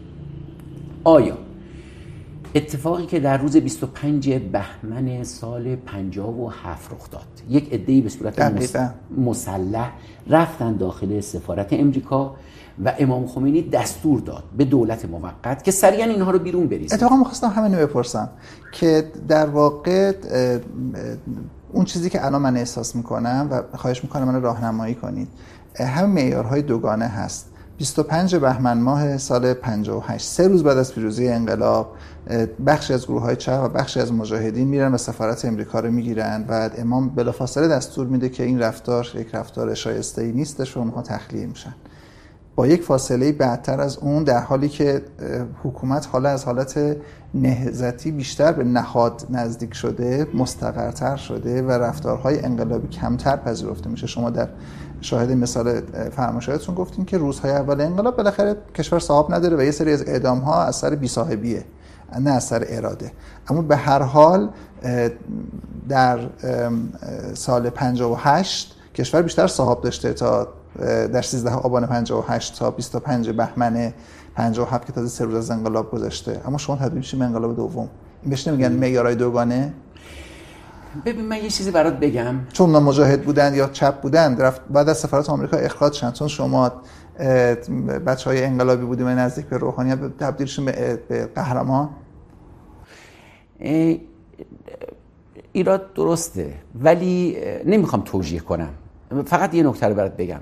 در 25 بهمن 57 اگه گوش می‌کردی تو خیابون صدای اسلحه گلوله این به اون می‌زد اون این بینظمی تو جامعه به هیچ وجه مشروعیت انقلاب رو زیر سوال نمی‌برد یعنی همه قبول داشتن که انقلاب انقلابه. اما با این وجود سفارت آمریکا رو وقتی می‌گیرن بیرونشون می‌کنن. و بیرونشون می‌کنن. اما در 13 آبان 8 ماه بعدش توی همون خیابون صدای گلوله نمیاد. ولی شما احساس می‌کنید جامعه داره فرو میپاشه. حکومت داره فرو میپاشه. نظمی داره مملکت رو از پا در در حوصله شما نمیگنجید صبوری کردن. خب ما فکر می‌کردیم انقلاب داره از دست میره. اینکه این تصور ببین تاریخ رو نمیشه پیش بین یعنی الان نمی‌تونیم بگیم که واقعا اگر این کارو دانشجوها می‌کردن یا نمی‌کردن چه اتفاقی میافتاد. در مورد اینکه اجازه بدید یک جور دیگه سوال بکنم. شما که 25 بهمن رو به دقت و با هوشیاری کامل شاهدش بودید به عنوان یک فعال دانشجویی که اون برخورد باهاش شد و سفارت آمریکا رو پس گرفتن. هشت ماه بعد وقتی اون رفتار رو دیده بودید احساس نمی کردید که با ما هم همین برخورد میشه؟ و امکان داره انقلاب فرو بپاشه؟ نه امکان داره که بدتر بشه. با شما برخوردی بشه که برای چی رفتین گرفتیم میگه یه بار نرفته بودن گرفته بودن بیرونشون کردیم. شما که دیدین که امام مخالفه. نمی‌دونم چی باید برای تو بگم که راضیت بکنم. توی آبان وقتی شاه رو پذیرفت امریکا احساس تغییر کردیم. یعنی بد احساسی بود. فکر کردیم توهین شده به کل انقلاب. درسته ما حالا توجیه می‌کنیم میگیم آره شاه رو وقتی امریکا برد اونجا برای اینکه ژنرال های خودش رو سازماندهی کنه تصور ما کودتا بود و فلان. اما واقعیتش و بیش از هر چیزی در سیزده آبان پنجاب و هشت وقتی که ما تصور می‌کردیم بعد از 28 مرداد 32 امریکا شاه رو تبدیل کرده به یک دیکتاتور و خودش اینو کرده ژاندار به منطقه احساس می‌کردیم حالا که شاه رو برده داخل امریکا و به او پذیرش داده بدون اینکه اجازه بگیره از نیروهای انقلابی و بعد دولت موقت خود آقای مهندس بازرگان تو الجزیره با برژینسکی ملاقات کرده و بعد این ملاقات رو پنهان کردن. این پنهان سازی رو احساس می‌کردیم له شدیم. احساس می‌کردیم خورد شدیم. یک نسلی که اون همه عظمت انقلاب پشتش بود و مدافع انقلاب بود و بعد تحمل کرده و دولت موقت رو که این انقلاب تثبیت بشه یهویی شرایطی برامون اتفاق افتاد که فکر می‌کردیم خیلی داریم سیلی بد جوری داریم می‌خوریم. این تحقیر شدن اون کابوس ناخداگاهی که توی نسل من خوابیده بود و ما هر 16 آذر 16 آذر یعنی اینکه دانشجوهای کشته شده بودن که در قربانی ورود نیکسون شد. نیکسونی که کودتا کرد کشوری که حامی مثلا شاه بود و دولت ملی دکتر مصدق. اجازه بدید اینجا بگم خدمتتون ببینید اتفاقی که در 13 آبان 58 افتاد. من به عنوان کودک شاهد این ماجرا بودم. می‌خوام انصاف به خرج بدم و بگم که دقیقا آن چیزی بود که جامعه ایران می‌خواست. خانواده من به عنوان خانواده ای که پیشنه انقلابی اصلا نداشت بسیار خوشحال بود از اینکه این اتفاق افتاده. من حتی می‌خوام این انصاف رو بدم که در مقابل اعدام ها هم کسی ناراحت نبود. حتی خانواده های انقلابی خانواده های غیر انقلابی هم احساس می‌کردن که باید این اتفاق بیفته. حکومت قبلی هست ما نگران کودتا هستیم و باید نظامی ها حذف بشوند.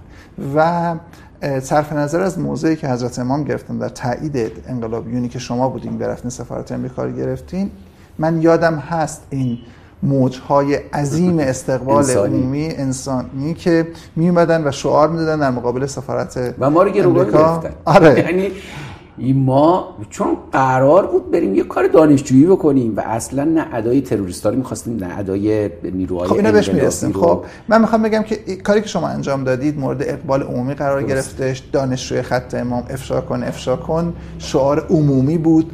همه جامعه حتی کسانی که عرض که ته دلشون موافق هم نبودن در مقابل این اقبال عمومی و سراسری کل جامعه مجبور به سکوت شدن. در اینها من اصلا تردیدی ندارم. همه خوشحال شدن از اینکه. همه یا بگیم که اون چیزی که دیده می‌شد اون اکثریت خوشحال شد. من اینجا اصلاح کنم.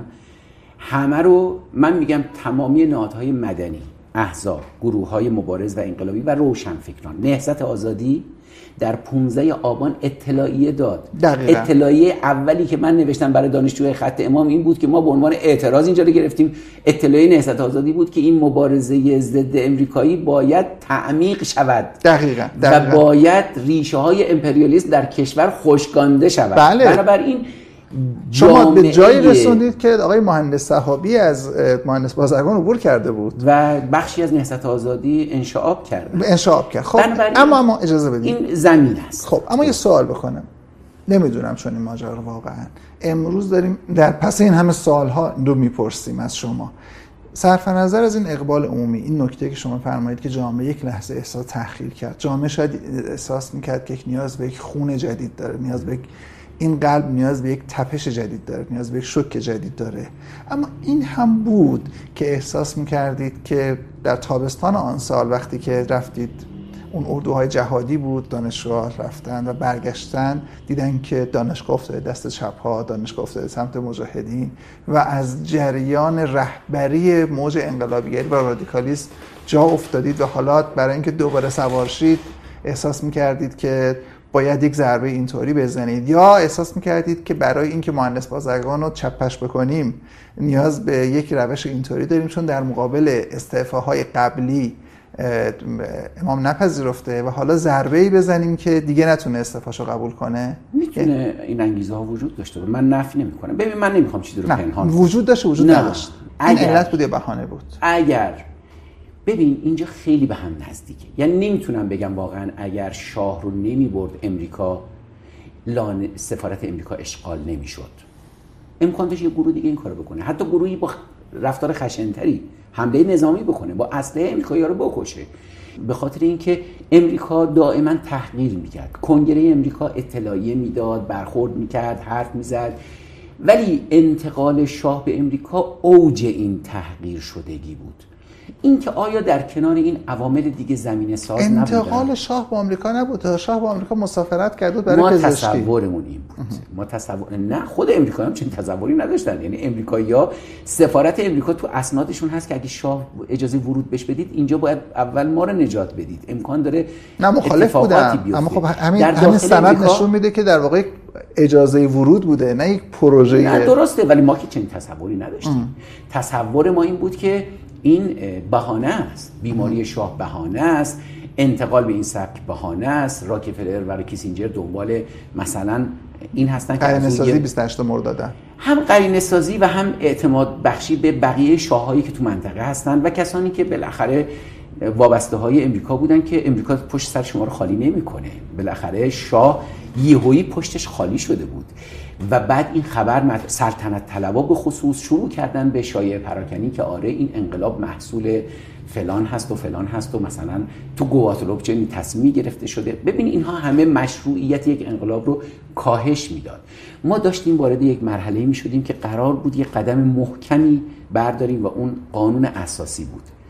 اون زمان اول مهر دانشگاه که باز شد بحث مهمی سر اینکه یک کلاه گشادی تو این قانون اساسی داره سر ملت میره. توسط روشنفکرها نویسنده ها هنرمندها. اتفاقات مهمی داشت میافتاد که شیرازه کشور داشت از هم میپاید ناامنی در مناطق مختلف خودمختاری تقاضا برای خودمختاری در مناطق کلاه گشاد روشنفکرات چی بود در قانون اساسی؟ مسئله این بود که توی قانون اساسی اولیه چیزی صحبتی از ولایت فقیه نشده بود. و اصلا تو قاموس انقلاب نبود این انقلاب. امام چنین توقعی نداشتن. و این توی قانون اساسی توسط آقای دکتر حیبی نوشته شده بود. این چنین چیزی نبود و امامم این رو یک چیز مثبتی می‌دونستن بله. و این قانون اساسی رو داده بودن. به هر حال اتفاقاتی که توی تابستون سال 58 رخ داد برای ما یه بسترسازی فکری ایجاد کرد. و می‌دونین انجمن. حالا اینجا مجبورم یه گریزی بدم بزنم به دفتر تحکیم وحدت که احتمالا تو هم جزو علایقت باشه. عضو دفتر تحکیم وحدت تازه. و ما انجمن های اسلامی اومدیم دور هم جمع شدیم رفتیم با امام خمینی ملاقات کردیم گفتیم ما می‌خوایم این جنبش دانشجویی رو تقدیم انقلاب بکنیم. ما می‌خوایم دانشگاه ها فلان اینها. امام هم گفت خب بسیار خوب برید جلو. بعد اومدیم گفتیم خب ما جمع شدیم انجمن های اسلامی تو اوایل تابستون سال 58 دور هم. یک شورای مرکزی انتخاب کردیم. اون شورای مرکزی یک شورای مرکزی تری انتخاب کرد و یک کمیته مشاور انتخاب کردیم. اینها همش انتخابات شد رأی گیری شد. کمیته مشاور دفتر تحکیم وحدت یا انجمن های اسلامی پنج نفر بودن. آیت الله خامنه ای بود آقای موسوی خوینی ها بود آقای دکتر بنی صدر بود آقای دکتر حسن حبیبی بود آقای گاهی اوقات پیمان و گاهی اوقات محمد مشتهد شبستری تو جلسات شریک. از طرف حضرت امام هم مرحوم حاج احمد آقا شرکت می‌کرد. این جلسات جلساتی بود که در حقیقت سرنوشت فعالیت های سیاسی در محیط های آکادمیک رو به نوعی می‌خواست نقش بزنه. تو اون جلسات من و آقای میردامادی و آقای بیطرف خب نقش خیلی جدی داشتیم. اون شورای مرکزی که انتخاب شده بود غیر از ما سه نفر دو نفر دیگه آقای احمدی نژاد و آقای سید نژاد هم حضور داشتن. این جلسات وقتی تشکیل می شد اینها آقای احمدی نژاد طرف دانشگاه علم و صنعت. از طرف دانشگاه علم و صنعت. آقای سید نژاد از طرف دانشگاه تربیت معلم. ما سه نفر هم از طرف دانشگاه های غربی. ما می‌گفتیم این دانشگاهی که غرب تهران هستن. توی اون تابستون صحبت این شد. اون نواراش هم هست نوارای کاستش هست موجوده. و اون این بود که اساسا آیا ما چیزی به اسم خط امام داریم یا نداریم؟ اینو من مطرح کردم. اصلا واژه خط امام رو هم من اونجا به کار بردم. توی اونجا شکاف ایجاد شد. آیت الله خامنه ای و آقای موسوی خوینی ها یک طرف بودن و ما در مقابل آقای بنی صدر و آقای دکتر حسن حبیبی قرار داشتن که اونها می‌گفتن اساساً انقلاب خط انقلاب یه خط کلیه. فراگیره. فراگیره. اونجا این بحث ها مطرح شد و قرار شد از اول مهر انجمنهای اسلامی برن تو مود این که خب راجع به قانون اساسی مناظره بگذارن حرف بگذارن و اینها. تو محیط دانشگاه خب مسئله ولایت فقیه و نقشی که به ولایت فقیه داده می‌شد تا اونجایی که مربوط به امام خمینی بود به خاطر جنبه های اثباتی او در طول انقلاب فوق العاده قابل قبول بود. تقریبا کسی نف نمی کرد که توی قانون اساسی بیاد که قانون اساسی این آقا کسی که شده رهبر کاریزماتیک این انقلاب چنین سهمی داره. اما اینکه آیا این تبدیل به یه سیستم بشه و بعد ولی فقیه یا ولایت فقیه یا حوزه های علمیه یا یک نظام شیعی و ولایتی یا یک حکومت اسلامی اساسا مستقر بشه این مورد قبول بخشهایی از جامعه نبود و ماها هم در لوای اینکه بالاخره بین دموکراسی و دین باید یه تلفیقی صورت بگیره راضی بودیم از اینکه هم انتخابات باشه و هم نظام های نظام انتصابی توش نهضت آزادی موافق نبود. نهضت آزادی ولایت فقیه رو قبول نداشت. پس چرا خودشون رفتن قوم رقم نظر آقای متحری و به امام پیشنهاد کردن که در واقع باشد اصر ولایت فقیه؟ دیگه حالا من اون جزئیات رو از خود اونها باید سوال کنید. الان اگه ببینید مثلا احتمالا نهضت آزادی خیلی از حرکت های اول انقلاب رو قبول نداره. اعدام هایی رو که شما اول صحبتتون با من گفتید دکتر یزدی اصلا نه فقط دکتر یزدی بخشی از نیروهای ملی و نیروهای نهضت آزادی مدافع اعدام های انقلابی بودند. یعنی البته می‌گفتن باید محاکمه صورت بگیره. ولی به هر حال حداقل در مورد آقای رحیمی که خود آقای یزدی متهم هستش. متهم هست که مداخله کرده. نه در مورد انقلابی عمل کردن. یعنی انقلابی عمل کردن اعدام آقای رحیمی منظور به هر حال من اصلا دیگه تقریبا الان دارم با افت فشار مواجه میشم. خیلی داره به طول می انجامه ادامه دادنش یا باید منوط به این بشه که به من یک آنتراک بدید یا نه؟ اگه می‌خوایم ادامه بدیم باید کمتر پر پای من خب. بپیچی بذار من اینا رو خیلی چیزش بکنم. خب. استرلیزش بکنم. پس ما در مورد قانون اساسی با یک بحران مواجه بودیم. امکان داشت. با یک بحران مواجه بودیم. وضعیت امنیتی کشور احتیاج به یک وحدت بود. به قول تو که خیلی قشنگ گفتی احتیاج به یک عنصر وحدت بخشی بود که این چیزی جز امریکا نمی‌تونست باشه. امام خمینی با زیرکی این رو کشف کرده بود و می‌دونست که چنین. ولی ما نمی‌دونستیم که حتما اقداممون برای اشغال سفارت امریکا می‌تونه ما تو تحلیلمون این بود و خود من اعتقادم این بود که امکان داره به انشقاق بیانجامه. امکان داره امام خمینی ما رو بیرون بریزه. امکان داره ما رو دستگیر کنه. ام... امکان داره این باعث سقوط دولت ما آقای موسوی خوینی ها به شما اطمینان نده بود که امام تایید می‌کنه؟ نه. آقای موسوی خوینی ها نقطه بزنگای قضیه همین بود.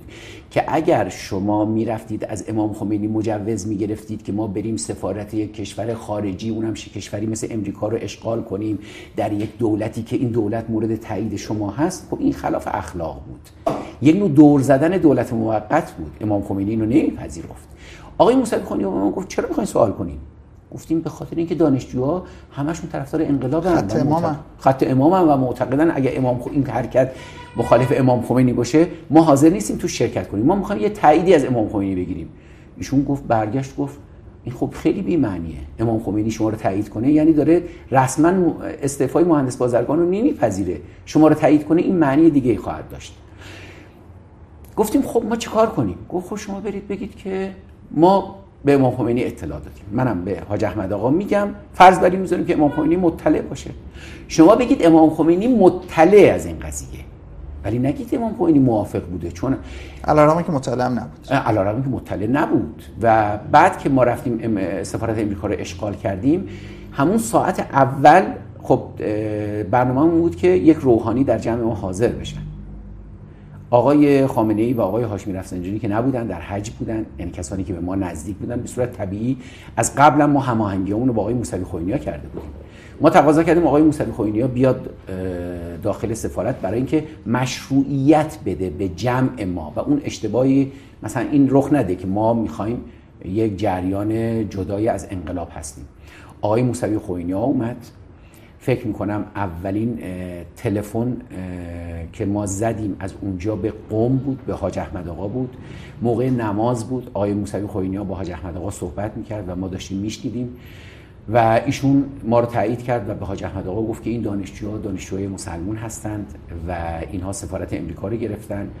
به خاطر شعارهاشون هم اینه شعار حرفشون هم اینه اعتراضشون هم این هست. همه این چیزها همون چارچوبایی بود که ما تو اطلاعی اولمون داشتیم.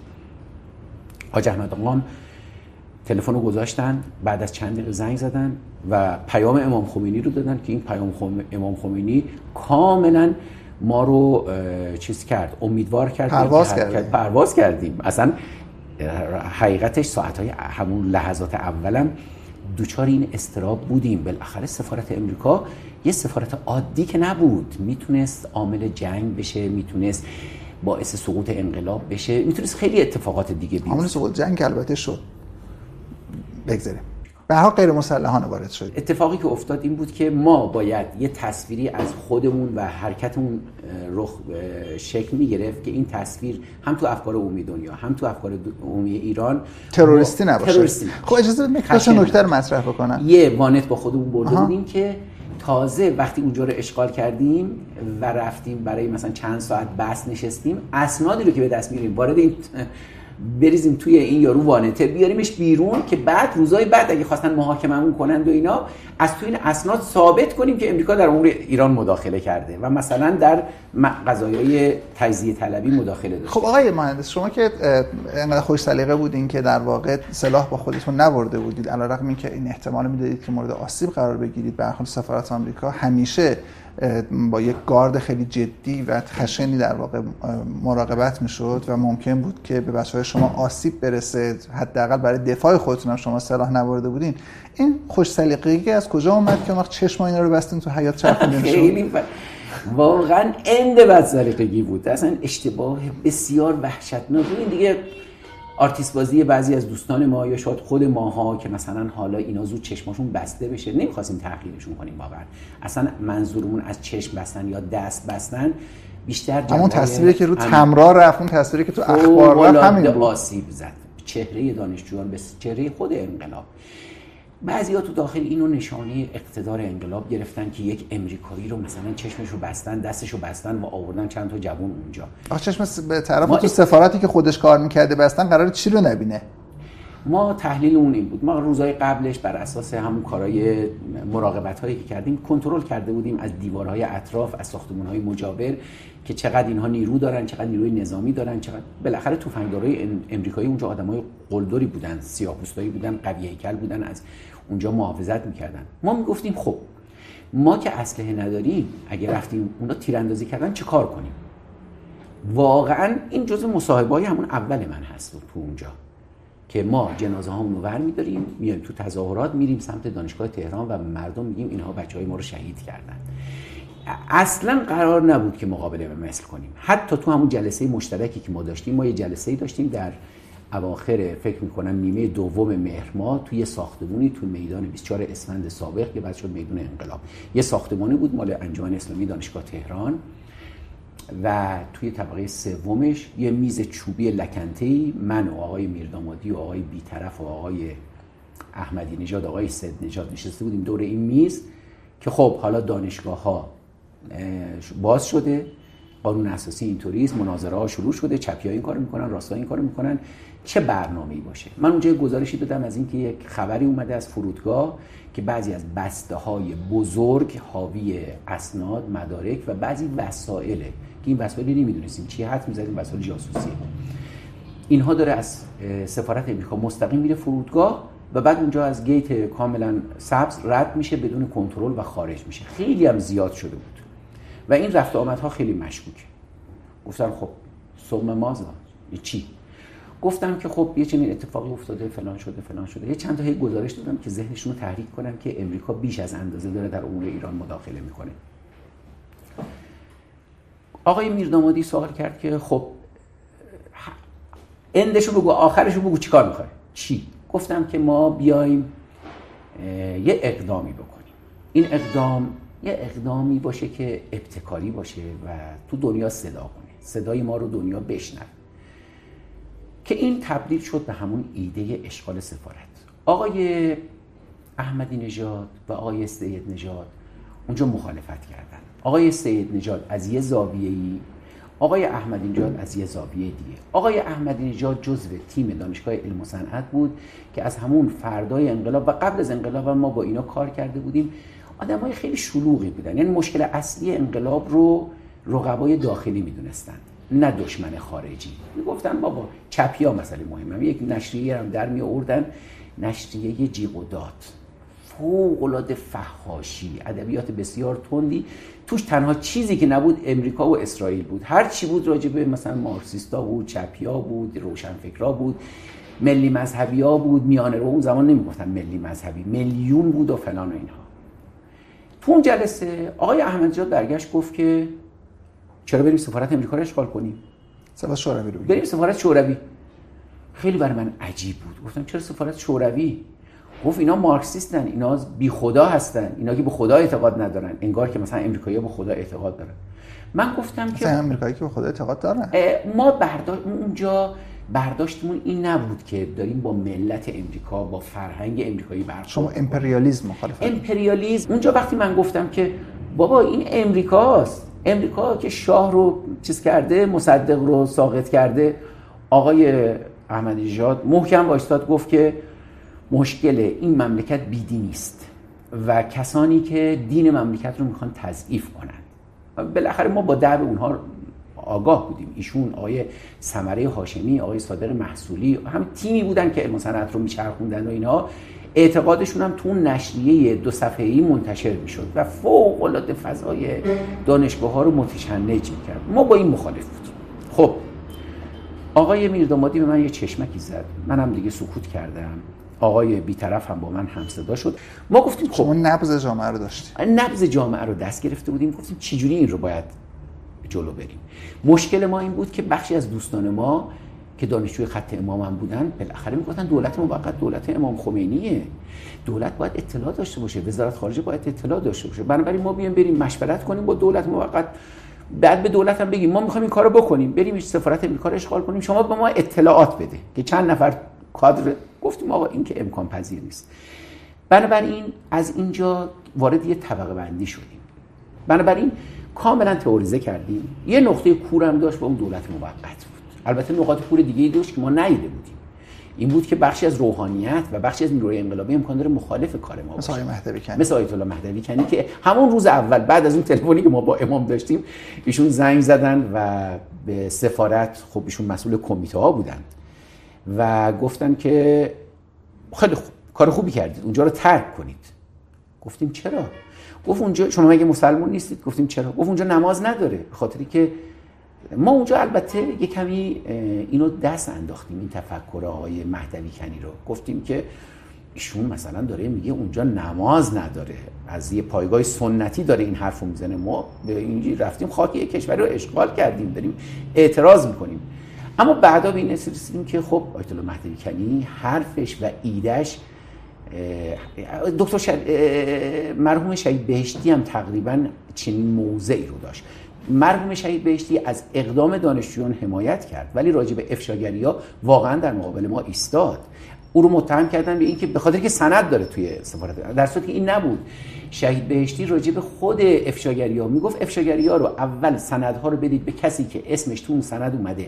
مطالعه بکنه. این حق رو بهش بدید که او هم بیاد کنار شما تو دوربین تلویزیون یا توی مجمع عمومی بشینه و از خودش دفاع کنه. و ما اینو درک نکردیم. و این اشتباه مهلکی بود که ما اونجا انجام دادیم و اقداممون در افشاگری ها منجر به حذف بخشی از نیروهای میانه جامعه شد و نیروهای میانه وقتی حذف میشن جامعه قطبی میشه دو قطبی میشه و بعد هم خشونت رو پذیرا میشه. ولی خب لحظه اول وقتی امام خمینی از این قضیه حمایت کرد ما مواجه شدیم تحلیلتون چی بود؟ این نبود که خب امام چرا می‌دونه که این کاری که ما داریم انجام میدیم باعث رنجش دولتی هست که خود اون بهش مشروعیت داده. پس چرا داره این کارو می‌کنه؟ انقلاب مهمتر بود. انقلاب داشت از دست می‌رفت. به نظر ما امام خمینی با زیرکی خودش بگه اقدام دانشجویان که اقدام صدها مورد از این اقدام اشغال سفارت در دنیا رخ داده. صدها حمله حتی حمله های تند آخرین موردی که در سفارت اشغال شده قیام بوکسرها بود در چین. چین. یعنی صد مورد نبود واقعا. نه 48 مورد من شمردم که که سفارت رو گرفتن و برای مدت ها نگه نه نه داشتن. نه نه نه نه. اشغال سفارت بود. نه ترک کردن سفارت رو. بله. ولی اشغال سفارت اعتراض به امریکا اعتراض به رفتار امپریالیستی امریکا با با به دندون جنبش دانشجویی در سراسر دنیا بود. اصلا برای شاه افکار عمومی جهانی مهم بود. مهم بود. نقطه قوت جمهوری اسلامی بود که افکار عمومی جهانی براش مهم نه نبود. نه نه نه. یه چیز دیگه مهم بود آیده باشی کی اینو میگه؟ روحانیت اگه اینو می‌گفت دنیا قبول نمی‌کرد. گفت شما خودتون دنبال قدرتید. چریکا اگه می‌گفتن دنیا قبول نمی‌کرد. می‌گفت چریک داره می‌کشه امریکایی قید کردید که شاید بهشتی نظرشون این بود که قبل از افشای هر سند نیاز بر این هست که اشخاصی که نامشون در اون سند قید شده فرصت دفاع از خودشون پیدا بکنن. یکی از بارزترین مصادیق این سخن شاید ماجرایی هست که برای آقای امیر انتظام اتفاق افتاد. بعد از این همه سال شما تصورتون این است که امیر انتظام جاسوس بود؟ ببین من در به لحاظ حقوقی و اینها در نمی‌تونم داوری کنم. معیارهای کشور رو دستگاه های قضایی باید حکم کنن. اسنادی که در مورد آقای امین انتظام هست قابل کتمان نیست. بالاخره اسنادی است و وجود داره و یک دونه از این بر چی بود؟ اسم رمز دارند فلان. ولی اینکه آیا منظور از دادن اطلاعات یا ارتباط اطلاق عنوان جاسوسی میشه بالاخره باید دستگاه های امنیتی و قضایی نظر بدن. من علاوه بر اون مجازات رو مجازاتی رو که در مورد ایشون اعمال شده متناسبه با اون چیزهایی که توی اسناد هست نمی‌دونم یعنی بیش از اون می‌دونم. و مضاف بر این که این حق رو برای ایشون قائلم که این تصورات که از مجازات ابد هم باید اعدام می‌شدن ایشون؟ نه نه نه نه. به نظر من شدیده. حالا بعضی از این افراد که اسمشون بوده مثل آقای بنی صدر و اینا بالاخره اسمشون تو اسناد لانه بوده. ولی اینکه حالا اینها واقعا جاسوس بوده باشن نبوده باشن به نظر من یه مقدار زیادی اون فضای انقلابی اول انقلاب تاثیر داشت در اینکه محاکم ما شدت عمل به خرج بدن یا نگران بودن. ولی اینکه آیا واقعا به اون مفهوم رایج یعنی جاسوس کسی که مثلا اقداماتی کرده باشه علیه انقلاب علیه حرکت انقلابی مردم و به سمت اینکه مثلا بریم حالا با نیروهای نظامی ببندیم که بیان بمبارون کنن یه منطقه ای رو یا مردم رو قتل عام کنن چنین چیزی در مورد آقای امیرسان صحت نداره. بله. ولی در مورد آقای بنی صدر صحت داره. نه نه بنی صدر اسمش بود ولی بنی صدر رو نتونستن مجاب کنند که اقدام یعنی گفتن ما یه بازرگانی به ایشون نزدیک شده بود. بازرگان از طرف سازمان سیاه بود ولی آقای بنی صدر نمی‌دونست که اون سازمان سیاه هست. و بعد پیشنهاد کرده بود که من ماهی اینقدر به شما مقرری میدم شما اطلاعاتتون راجع به وضع اقتصادی کشور در اختیار من بگذارید. اینا اصلا جنبه جاسوسی نداشت. و جنبه چی داره پس؟ اگر که شخص حاضر باشه در مقابل پول اطلاعات اقتصادی کشورش رو در مقابل کسی این اطلاعات اقتصادی آشکاره اطلاعات مخفی که نیست. روندها الان تحلیل میشه. یکی می‌تونه تحلیل کنه برای روزنامه و اون رو چاپ بکنه و یا چاپ نکنه. من اینها رو جاسوسی نمی‌دونم. ولی در مورد تیمسار مدنی و در مورد آقای قدسزاده به سراحت آقای قدسزاده جاسوس نبود ولی آقای قدسزاده بعد از انقلاب وارد یک توطعه سیستماتیک شد برای منفجر کردن منطقه زیست امام خمینی. یعنی این بود دیگه بالاخره مستندش رو همون اعترافات شما قرار می‌دید. اعترافات مداری که از طرف اون گروه ها به دست اومده. بالاخره آقای چیز به این سمت رفت و پذیرفت. که در شاه منظر امام خونه ای رو نزدیک اونجا گرفتن. و حالا اینا بحثایی مربوط به کودتا. اجازه بدید اینها رو با سر زمان خودش قرار بدیم. شما سالها بعد عبارتی رو فرمودید. اجازه من از رو براتون بخونم. که تمرکز من بر قسمت دوم این صحبت هست که شما فرمودید که من معتقدم هر کاری که برای دفاع از منافع کشورم باشد حتی اگر متضمن خواهی باشد این کار رو انجام خواهم داد. قطعا من ابراز همدردی می‌کنم با خانواده گروگان ها ولی می‌خواهم این قضیه دوباره به یک جریان معکوس خودش تبدیل نشود. یعنی باعث تحقیر و سرفکندگی ملت ما نشود. چیزی نشود که دوباره به صورت دیگری تبدیل به یک عقده روانی بشود. این مسائل باید به صورت منطقی حل شود.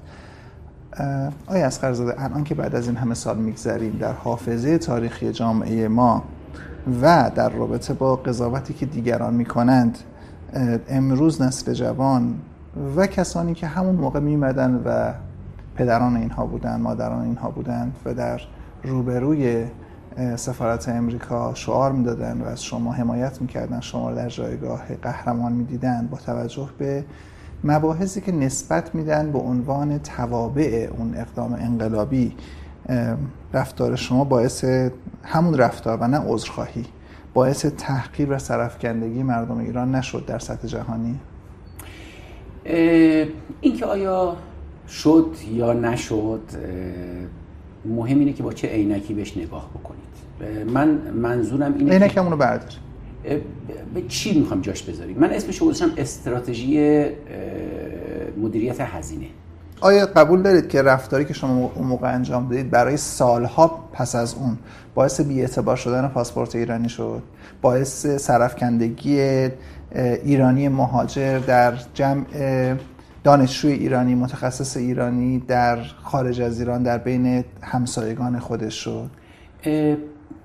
گزارشات عکس رو نشون میده. یعنی نشون میده رو همزاد پنداری احساس سم حالت سمپاتیک در بین دانشجوهای دنیا کشورهای دنیا. اتفاقا نکتهش همینه. یعنی فضا سختتر نشد برای دانشجویان ایرانی در بعدش آمریکا؟ چرا؟ ببینید آی باشی شما تقریبا من کاملا تو این گفتگویی که گفتگو بود نه مصاحبه. یعنی احساس کردم موازهی که شما داری موازه خب خیلی حساب شده است به نظر من اشغال سفارت امریکا در روزهای اولش تا حدی که اعتراض دانشجویی بود یه چیز خوب بود. یه چیز قابل قبول بود. مردم دنیا میپذیرفتن. همون پدر مادرایی که اومده بودن جلوی سفارت امریکا تظاهرات می‌کردن گفتن این اما وقتی این تبدیل شد به ابزار ابزار برای کنترل قدرت و بعد به طول انجامید و تبدیل شد به یه میوه گندیده ای که باید همه دنبال این بودن که زودتر گروگانا رو آزاد بکنن. نشون داد که ما داریم دائما فرصت رو از دست میدیم. این اتفاق نشون می‌داد که ما در اون زمان نتونستیم تشخیص بدیم منافع ما منافع ملیمون هزینه هامون کجا باید کنترلش کنیم. نه در اون. بعد از خرمشهر مگه قرار نبود بعد از خرمشهر جنگ تموم بشه؟ الان تازه صحبتشو می‌کنن بعد از که ما این همه شهید دادیم. اصلا برنامه که نبود واقعا. نه ولی صحبتش مطرح شد. من در جریان این قرار گرفتم که امام خمینی در حضور سران کشور این آقای موسوی خوینی ها برای من تعریف کرد. که امام گفته بود که خب خرمشهر آزاد شد.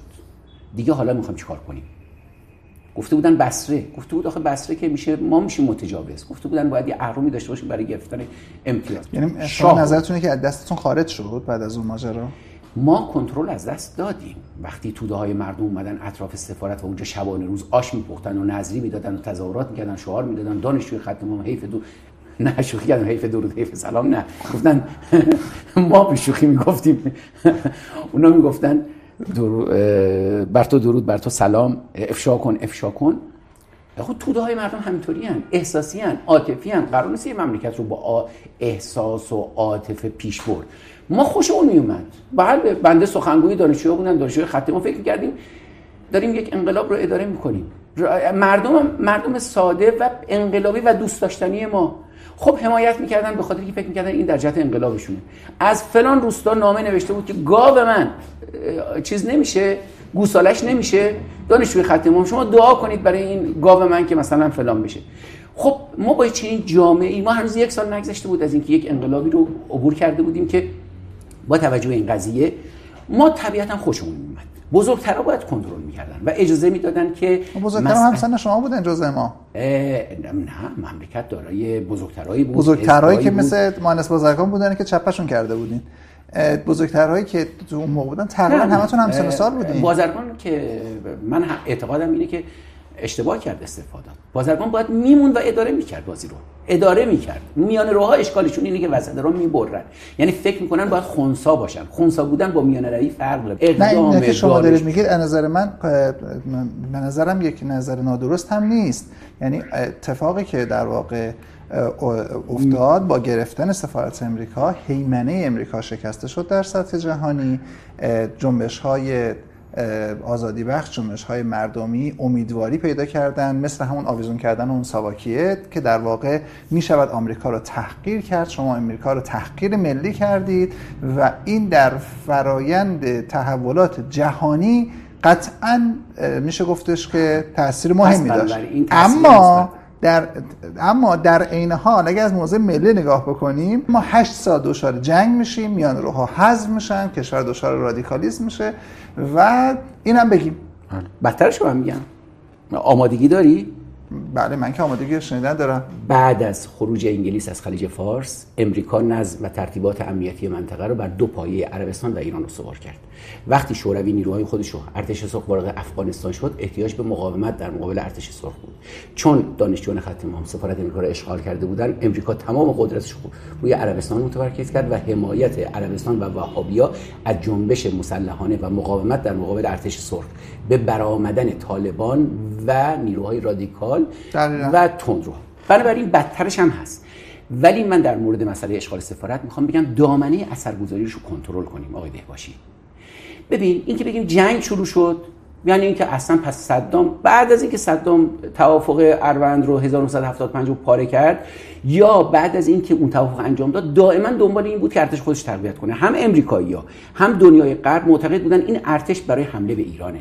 در زمان شاه بعد از انقلاب تو اون هشت ماه اطلاعات و اسنادی رو امریکایی‌ها با فیلم های ماهواره گرفته بودن به دولت موقت داده بودن که حالا به دلایلی به شورای انقلاب داده نشد. و اونجا گفتن که اینا دارن تس... تحکیم می‌کنن موارد هر کس هم خودش رو پردازه. پس اون خطای بزرگ شورای انقلاب هم قابل دفاع نیست. اما در مورد این که دولت ببخشید دولت موقت نهضت آزادی. دامنه اثرگذاری رو ول کنیم. من به شما میگم بعد از اینکه ریگان رئیس جمهور امریکا شد و ایران احتیاج به موشک فونیکس داشت ریگان جمهوری خواه پیغام فرستاد برای آقای رفسنجانی و اعلام کرد که ما می‌تونیم بهتون کمک بکنیم. و رفتن موشک هایی رو که اسرائیل داشت با آرم اسرائیل و بعد هم که سوار هواپیما کردن.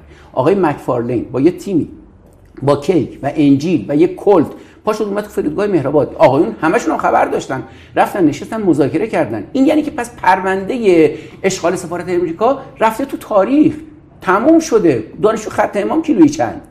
مملکت داره میجنگه احتیاج به موشک امریکایی داره احتیاج به این داره امریکایی میگن آقا تو پول موشکاتو چون کنگره ممنوع کرده که من به کنترها کمک کنم موشک رو بخر پول موشک رو نصفش میدیم به کسی که موشک رو ساخته نصف دیگه میدیم به کنترها ضد انقلاب تو نیکاراگوئه کسی مسئولیت 8 سال جنگ رو بر عهده دانشجویان خط امام نمی‌گذاره اما مسئولیت آسایش. جرقه اولیه رو در واقع می‌گذاره. همونی که گفتم بو عزیزی خودش رو آتیش زده نمی‌تونی محاکمش کنی که تو باعث شدی مرسی به این وضع الان سیسی اومده.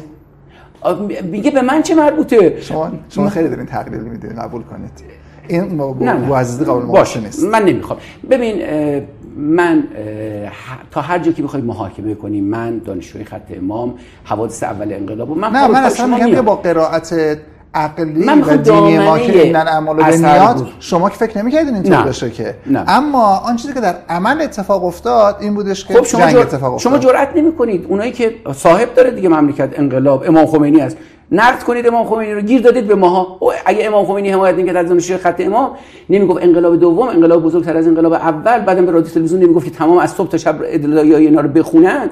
کی ما رو تحویل می‌گرفت این مملکت؟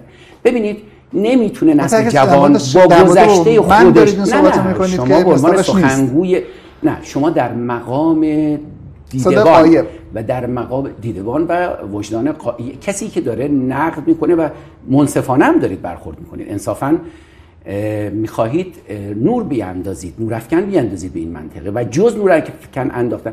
هر گونه توجیه. هر گونه تو مثل الان بعضی خاطره می نویسن خاطره نویسی هاشون تبدیل شده به اینکه من دانای کل بودم. همه رادیکال بودن من بهترین بودم. آقا ده جلد کتاب نوشته 20 جلد کتاب منتشر کرده توش یه جاش نگفته من اشتباه کردم. آیا هاشمی رفسنجانی منظورتونه. و البته آقای هاشمی چون الان موقعیت خاصی در جنبش مدنی ایران داره. من نمی‌خوام توی این مصاحبه نقدی رو متوجه اون کنم. ولی کسی که ده شد خاطرات نوشته که جزای هاشمی کسی نیست نه اساسا هر کی خاطرات می و می‌خواد گذشته خودشو پاک کنه. یه چیز خیلی تیتیش مامانی ارائه بده و بگی که من بهترین بودم همه اومدن به من گفتن و من بهشون نصیحت کردم. هیچ جام اشتباه نکردم. آقای اسخرزاده من یه بار قبل از این خدمتتون گفتم این وسط آقای هاشمی به عنوان کسی که ده خاطرات نوشته و روایتی از تاریخ ارائه می‌کنه که در اون روایت قهرمانش خودش هست دانای کل خودش هست خطاکار نیست. این وسط شما خطاکار هستید که بعد از سی و چند سال که از انقلاب میگذره هنوز خاطرات خودتون رو از ماجرای لانه جاسوسی ننوشتیم. این درست. نمی‌دونم چیه.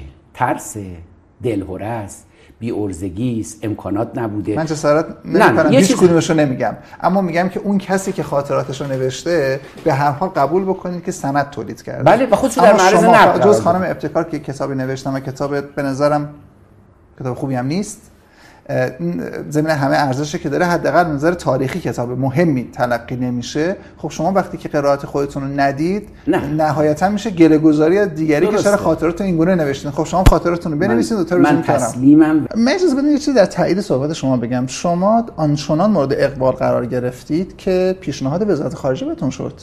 یعنی به جهت همین سابقه بود که آنچنان پسندیده بود که فکر می‌کردن کسی با این روی کرد. که رفته سفارت امریکا گرفته می‌تواند بشود وزیر خارجه کشور. کشور. این در حالی هست یه جوون 24 ساله. یه جوون 24 ساله که نه تجربه دیپلماتیک داره نه آموزش دیده نه سیاست سیاست تجربی و کلاسیک چیزی بلده. چند تا شعار دانشجویی داره از یه دیوار رفته بالا. خب این یعنی من اون زمان پسندیده بودیم ماجرا. پسندی آره خب پوپولیسم همینه. انقلاب ها همینه. یعنی می‌دونی ولی چرا نپذیرفتیم؟ حالا ما قصدمون اساسا این بود همون اولم اعلام کردیم که به هیچ وجه وارد کار اجرایی نمیشیم. یه چیز دیگه هم بود جلال رفیعی که از دوستای من دوست دانشمند من توی اطلاعات سرمقاله نوشت. وقتی که قانون اساسی تصویب شد گفت من توصیه می‌کنم این دانشجوی خط امام یکیشون بشه رئیس جمهور مملکت. ببین این اونجا شما کاندید رئیس جمهوری هم بودید اتفاقا؟ نه نه. یعنی ما دانشجویان تمایل داشتن که شما کاندید بشید نه؟ نه نه. ما توی جلسه ای که در سفارت امریکا گرفتیم قرار شد دانشجوی خط امام از کسی دفاع نکنن. آیت الله خامنه ای گفتن که من می‌خوام بیام ملاقات کنم با شما. اومدن داخل سفارت با من و آقای میدامانی نشستن و گفتن در حزب جمهوری تصمیم گرفتیم که آقای دکتر آقای شهید بهشتی بشه رئیس جمهور و گفتیم رایزنی کنیم با دانشجویان خط امام و رأی شما رو هم داشته باشیم. من آقای میردامادی اونجا صحبت کردیم و گفتیم که آقای شهید بهشتی تو دانشجویان اقبالی ندارند. خود شما بهتره. آقای شما مثلا بالاخره انقلابی ترید انقلابی ترید با دکتر شریعتی رابطه داشتید چهره آکادمیک هستید و دانشگاهی. آقای خامنه‌ای گفتن ببینید اون چیزی که راجع به من میگید در مورد شهید بهشتی ده برابرش هست. ولی سعی کردیم که ما گم و گور بشیم توی دستگاه. من خودم رفتم جبهه و دوستانم بخشیش رفتم توی وزارت خارجه. شش ماه جنگ بودی من سپاه قزوین بودم و در منطقه میمک و بازیدراز یه منطقه عملیاتی در اختیارمون بود. اما جز فرمانده ها بخشی خیلی فرمانده مؤثری که نبودم. من خیلی تاکتیک های جنگی رو که بلد نبودم. خیلی از فرماندهان نظامی خیلی وارد نبودن. هیچ کس وارد نبود. ولی بالاخره اتفاقی که میافتاد این بود که نیروی دفاعی کشور تغذیه می‌شد از نیروهای دانشگاهی و اینها. بعد از اون قضیه خب بالاخره سفارت امریکا که اشغال شد دولت موقت سقوط کرد و آقای مهندس بازرگان استعفا داد. اگر اقدام دانشجویان دامنش در این حدی بود که باید حتما نیروهای میان رو یا غربگرا به تعبیر اون زمان کنار گذاشته می شدن پس رئیس جمهور بعدی چه کسی باید می شد خب رئیس جمهور بنی صدر شد. کسی که شعارهاش حرفاش تحصیلش تو خارج بود. ادبیاتش ادبیات غربی بود آشنا بود با فلسفه غرب. اومد. و بعد کسی که البته از آقای بنی صدر هم عکس بر روی سف... دیوار سفارت امریکا هست. خب دانشجو اون یه مدیا بود دیگه. تبدیل شده به یک چیزی که تبلیغ همه می‌خواستن سخنرانی کنن اونجا بتونن اعتبار کسب کنن از حمایت دانشجوی خط امام. آقای بنی صدر خیلی زرنگ بود. آقای بنی صدر رفت دیدن امام. بعد که اومد از محضر امام بیرون مصاحبه کرد گفت من پذیرفتم. یعنی که من انگار من رفتم با امام مثلا مشورت کردم و رأی رو گرفتم. این خب کارهای پوپولیستی بود. ولی ما دانشجوها سعی کردیم این کارو نکنیم. اما اتفاقی که افتاد این بود که اون نماینده ای که می‌خواست رئیس جمهور بشه نماینده حزب جمهوری که علی ظاهر بیس انقلاب روحانیت پشت سرش بود و شعارهای انقلابی می‌داد بعد از اشغال سفارت امریکا چه کسی باید می بود جلال فارسی که حذف خاطر ایرانی نبودن. به خاطر ایرانی نبودن. پدر چون توی نظام فقهی و قانونی مثلا خون و پدر و اینها شرط است. اما در مورد آقای دکتر حسن حبیبی دکتر حسن حبیبی عضو نهضت آزادی بود. و حزب جمهوری او رو کاندیدا کرد. و او 600 هزار رأی آورد. و آقای بنی جالب بود که شما باز در تایید صحبتتون آنچنان مشروعیت زدایی کرده بودید از مهندس بازرگان که نهضت آزادی مهندس بازرگان رو به عنوان کاندید معرفی نکرد. بنده های خدا گفتن اگه مطرحش کنیم شاید اصلا رأی نده در صورتی من فکر می‌کنم اگر مهندس بازرگان کاندیدا می‌شد نماینده تهران شد رأی بالایی آورد. حداقل رأی بالایی می آورد اگر رئیس جمهورم نمی‌شد. ولی رأی اما دکتر حسن حبیبی 600 هزار رأی در مقابل 11 میلیون رأی بنی صدر اما اگر حالا بخوایم مثال بزنیم آیا جز این بود که در دولت آقای خاتمی پس از اینکه نهایت همکاری با امریکایی ها شد در حمله به افغانستان به فاصله ده روز بعد ما شدیم محور شرارت؟ خب اون بدی امریکا بود. می‌خوام بگم که این استراتژی غلط بود. چرا مجلس دوم شما نرفتید؟ در مجلس دوم رأی نیاوردم یعنی در مجلس دوم من با آقای میردامادی کاندیدای تهران شدیم ولی اون زمان تقسیم بندی ها اینطوری که نبود. یه چند تا از این حزبای کوچولو موچولو بود دفتر تحکیم و اینا در مقابل جامعه روحانیت مبارزه و جامعه حساب مدرسین بودن که اونها وقتی لیست می‌دادن یعنی لیست حکومت. چیزی در مقابلشون وجود نداشت. من سی و یکم شدم آقای میردامادی هم سی و دوم شد. دو سه نفر از لیست ما رفتن بالا. و خیلی قضیه جدی نشد. یعنی رقابت شکل نگرفت. می‌دونی تو اون دوره چه مجلس اول چه مجلس اول غیر از انتخاباتش بعدش و چه مجلس دوم این چند ساله یک نوع تفاهم ملی وجود داشت شرایط جنگ ایجاب می‌کرد که وحدت وجود داشته باشه. آقا یه دشمن خارجی همه با هم رفیق باشیم. آقای دهباشی می‌خواد رئیس جمهور بشه؟ بسیار خوب. آقای دهباشی رو می‌کنیم کاندیدا. آقای هیدری بشه کاندید سایه. نخودی دفتر تحکیم وحدت در انتخابات مجلس سوم وارد به انتخابات شد. اون همزمان بود با دخالت امام خمینی در فضای سیاسی کشور. بعد از جنگ و همزمان با اتمام جنگ باز ایشون با همون زیرکی احساس کرد که این فضا یک دست جواب نمیده. بنابراین چیز کرد؟ به نظر من امام خمینی مداخله کرد در اینکه یک سزاریانی صورت بگیره در جامعه مبارزه مداخله شما تا از جنس اعلام حمایت بود دیگه از جنس مهندسی آرا که نبود. نه نه نه مهندسی آرا که نه. امام واقعا معتقد بود به صندوق رأی ولی خط داد. به اینکه برید جدا بشید. به آقای کروبی و موسوی خوینی ها و خاتمی اینا گفتن شما از اینا جدا بشید. و بعد امام خمینی یه صحبت هایی کرد که خب خیلی تند بود. اسلام امریکایی و اسلام ناب محمدی. ما دانشجوها شدیم اسلام ناب محمدی. آیت الله مهدوی کنی با اون ید و بیزا شد. مثلا مظهر اسلام امریکایی. تو یاد تو انتخابات مجلس سوم اسلام ناب محمدی که ماها بودیم برنده شدیم مجلس رو در اختیار گرفتیم و اونا. خب اینجا وقتی ما وارد مجلس شدیم ما دیگه جریان چپ قدرتمندی بودیم که زرورقی یا تو گلخونه رشد پیدا کرده بودیم. امام خمینی تر و خشکمون کرده بود. اینا دانشجو خط امام هم مجمع روحانیون مبارزن. اینها نزدیکان من هستن منصوبی من هستن. خب ما وارد مجلس شدیم. اولین اتفاقی داشت میافتاد جنگ تموم می‌شد. صاحب جنگ رئیس جنگ آقای هاشمی رفسنجانی بود. آقای هاشمی رفسنجانی آقای روحانی اینا همه تو مجلس سوم بودند. آقای ناطق نوری آقای باهنر. خب یه گروه اقلا داشتن اینها مبنی بر اینکه جنگ باید خاتمه پیدا کنه. ما یک گروه تندرو داشتیم گروه چپ که جنگ جنگ الا تا یوم القیامه. من رفع فتنه در عالم رفع فتنه در عالم من البته جزوشون نبودم. اینجا بگم سنداش هست توی چیزام هست. یعنی من سخنرانی کردم راجع به وقتی که امریکا حمله کرد به کویت من رفتم گفتم آقای کروبی که آقای کروبی ما اطلاعیه بدیم و وایسیم و اعلام کنیم که این اقدام تجاوزگرانه است. بعضی از دوستان من تو مجلس رفتن پشت تریون و گفتن خالد ابن ولید رو باید حمایت کرد. آقای محتشمی. و اتفاقی که افتاد در مجلس سوم اتفاقات مهمی که افتاد این بود که جمهوری اول تموم شد. امام خمینی فوت کرد.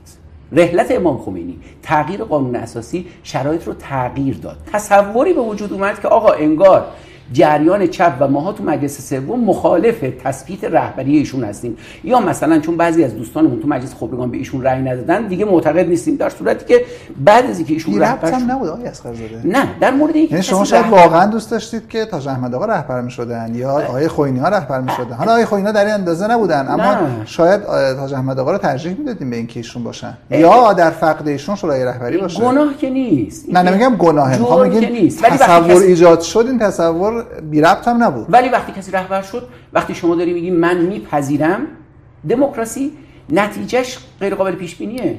ولی روشش که قابل پیش بینیه.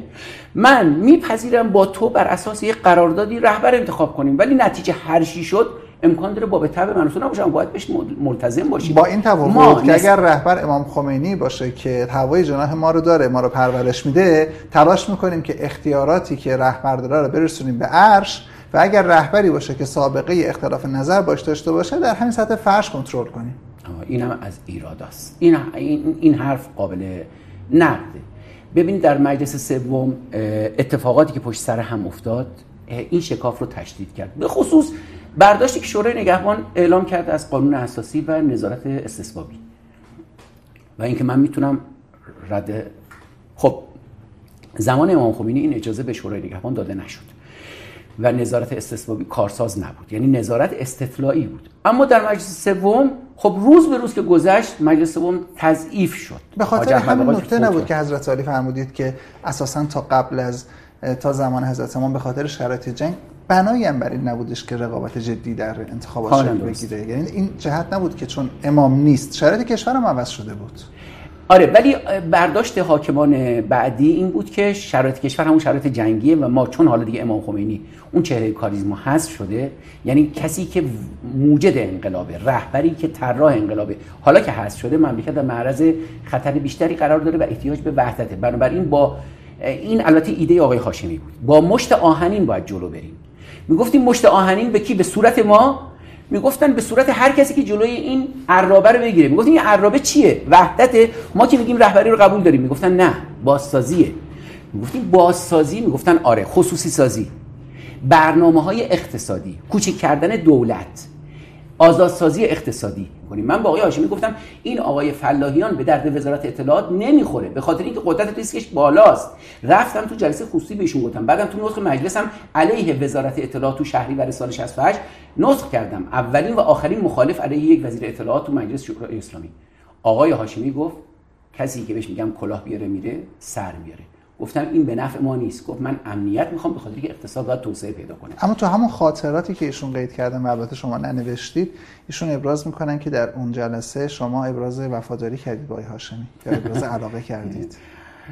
ترمشو نمی‌دونم درست دارم میگم؟ ابراز آره. وفاداری ابراز چی؟ ابراز وفاداری. ابراز وفاداری. نه حالا ادبیات آقای هاشمی آقای هاشمی رو من خیلی دوستش دارم ولی ادبیاتش من یاد دون کورلئونه میندازه. مجلس سوم تمام میشه و یاران امام عزیز کرده های امام کسانی که در واقع با حمایت امام در مجلس سوم یک جور دوپینگ براشون شده بوده مثل خود شما و در واقع رأی میارن. در مجلس چهارم حالا از اون طرف رد صلاحیت میشن. شما ظاهرا 24 ساعت بعد از اینکه دوره نمایندگیتون تموم میشه تشریف برید دوباره زندان توحید. کمیته مشترک ضد خرابکاری سابق. بله همینطوره. یعنی بدتر از اون گفتن که شما ضد هاشمی که هستید ضد پیغمبر خدا هستید. یعنی شعاری که دادن ماه اصلی شروع شد بین آقای هاشمی و جریان راست. که ادعاش این بود که خلاصه مخالفین یا منتقدین هاشمی منتقد پیغمبر خدا هستند. مخالف ره... مخالف هاشمی مخالف رهبر است مخالف رهبری دشمن پیغمبر, دشمن پیغمبر است. و با این شعار تصورشون این بود که دور دوم آقای هاشمی رفسنجانی و مجلس چهارم با اون نظارت استثبابی بسیار بسیار تنگ و ترش و محدود یک مجلس و یک دولتی برمیاد که مثلا مملکت رو گلستون می‌کنه. اتفاقی که افتاد این بود که جریان چپ یا به قول شما جریانی که دیگه بی پناه شده بود و اینها آواره شد. یعنی سهمی توی قدرت نداشت. تمامی ارکان قدرت در اختیار آقای هاشمی و جریان راست قرار گرفت. ولی چیز شد. جامعه جواب نداد. بعضی از شهرها شورش شد درش. نه اینکه ارتباط با مسائل سیاسی. اون سیاست های اقتصادی باعث شد که در اسلام شهر در مشهد در شیراز در یه شهرهایی طبقه پایین دستی اعتراض بکنن مجلس سوم تیر. و خیلی چیزهای دیگه اتفاقای دیگه که افتاد. ولی بیس اینها نوع سیاست های اقتصادی بود. آقای هاشمی هم با مشت آهنین جلو رفت و تعداد زیادی از بچه های نهضت آزادی بازداشت شدن. بعد از اون نامه‌ای که نوشتن نامه‌ای که انتقاد اقتصادی کردن. انتقاد بسیار ملایمی هم بود. چی بود که ما تو مجلس با آقای هاشمی گفتیم که آقای هاشمی چرا اینا رو دستگیر کردی؟ گفت روشون زیاد شده بود باید روشون به هر حال ببین روشون زیاد شده مهندس صحابی روشون زیاد شده مهندس صحابی روش زیاد شده بود. حالا اساسا این تفکر که هیئت حاکمه داشت که با مشت آهنین و با ایجاد یک امنیت پادگانی می‌تونه مملکت رو جلو ببره این اصلا خیلی نگاه عجیبی بود از نظر ما. خب تهش در اومد همین قتلای زنجیره‌ای همین اتفاقای افتاد که قتلای زنجیره مربوط به دولت آقای خاتمی ولی پایه هاش از اونجا گذاشته شد. یعنی اون لباس شخصی ها نیروهای خودسری اون چیزی که من گفتم ریسکش بالاست از بخشی از نیروهای امنیتی سر در آورد که اینها نطفش در اون دوره بسته شده بود. فقط که قتلای زنجیره‌ای نبود. یه بنده خدا یا تو یه جایی تو عالم بود سرش زیر آب می‌کردن. حال اینا بالاخره چیزای بدی بود. اینها چیزای خوبی نبود و همش نشون می‌داد که یه بخشایی رادار جامعه نمی‌بینه. اما هیچ موقع ثبت تاریخی نشد این جز ماجرای در واقع رستوران میکونوس که در واقع خب در اونجا افکار عمومی پذیرفت که ما با یک گروه تجزیه طلب مواجه هستیم. هیچ موقع ثبتی نشد که اتفاق سیستماتیکی برای حذف مخالفین به شکل ترور اتفاق بیفته؟ قطعا خب مقامات عالی کشور که در جریان نبودن. من نمی‌خوام کسی رو متهم کنم ولی یه چیز بدی بود دیدن خب این دوگانه وقتی وجود میاد که پس معلومه تو جامعه جامعه یه ترسی داره یه نگرانی نسبت به قضیه داره. بعدا وقتی که رو اومد توی ظاهر شد اون قضیه اتوبوسی که می‌خواستن بزنن تو دره قضیه فروهر فروهرها فاجعه بله. بود. و یا قضیه قطرهای زنجیره اینها آبروی انقلاب رو برد و از خزاده تصور عمومی این هست که در پایان دوره ریاست جمهوری آقای هاشمی پس از اینکه در واقع تلاش هایی میشه برای تمدید دوره ریاست جمهوری و اونجا رهبری مداخله می‌کنه و نظرشون این هست که نه دیگه ریاست جمهوری به همون شکلی که قانون اساسی هست باشه و قانون اساسی در این زمینه تغییری نکنه.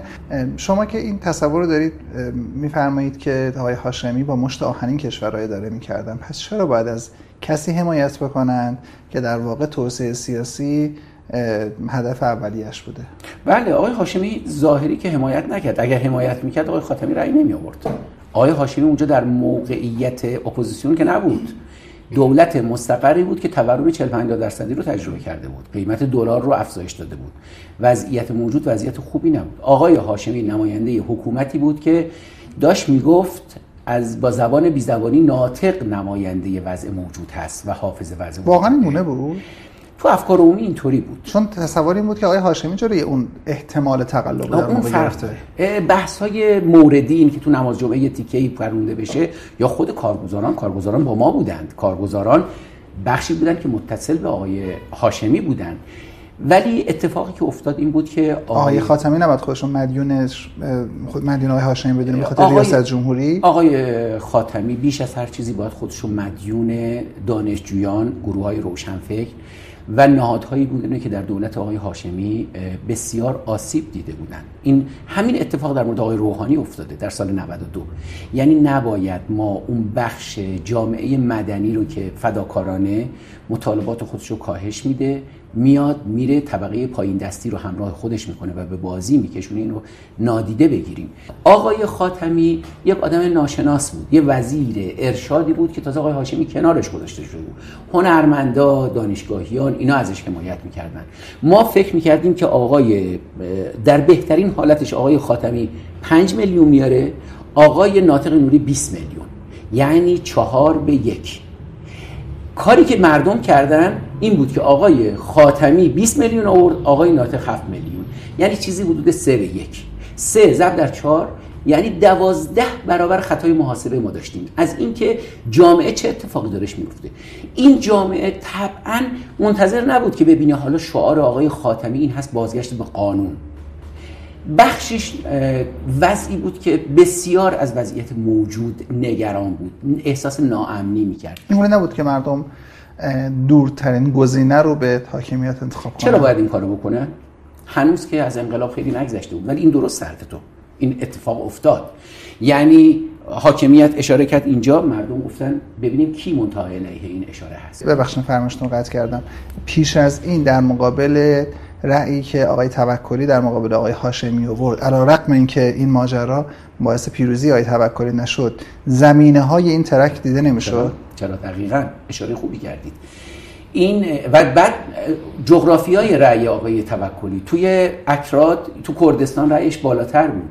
ببین آقای دهباشی اگر مردم احساس بکنن که نظم موجود درونش دوچار یه تبعیزه خودی غیر خودی می‌کنه طوری که من اگر اهل قومیتی باشم کرد باشم بلوچ باشم و به لحاظ مذهبی متفاوت باشم با دین رسمی کشور سنی باشم ارمنی باشم و بعد به لحاظ اقتصادی پایگاه اقتصادی پایین داشته باشم طبقه پایین دستی باشم فقیر باشم کشاورز باشم و بعد مجبور باشم بچم با کولبری مثلا بره درآمد من همیشه احساس می‌کنم که این شکاف بین من و حکومت یه شکافی است که دائما داره افزایش پیدا می‌کنه. فقط کسانی می‌تونن از این حکومت منتفع بشن که مذهبشون دینشون ولایتشون وضعیت اقتصادیشون وابستگی خیشاوندیشون در متن باشه. در متن باشن. ولی من می‌بینم که خب خیلی از اقوام خورده فرهنگ ها یه چنین احساسی بهشون دست داده که به هیچ وجه اینها امکان نداره به مناسب بالای حکومتی یا شهرمندی نادیده گرفته میشن. نادیده گرفته میشن.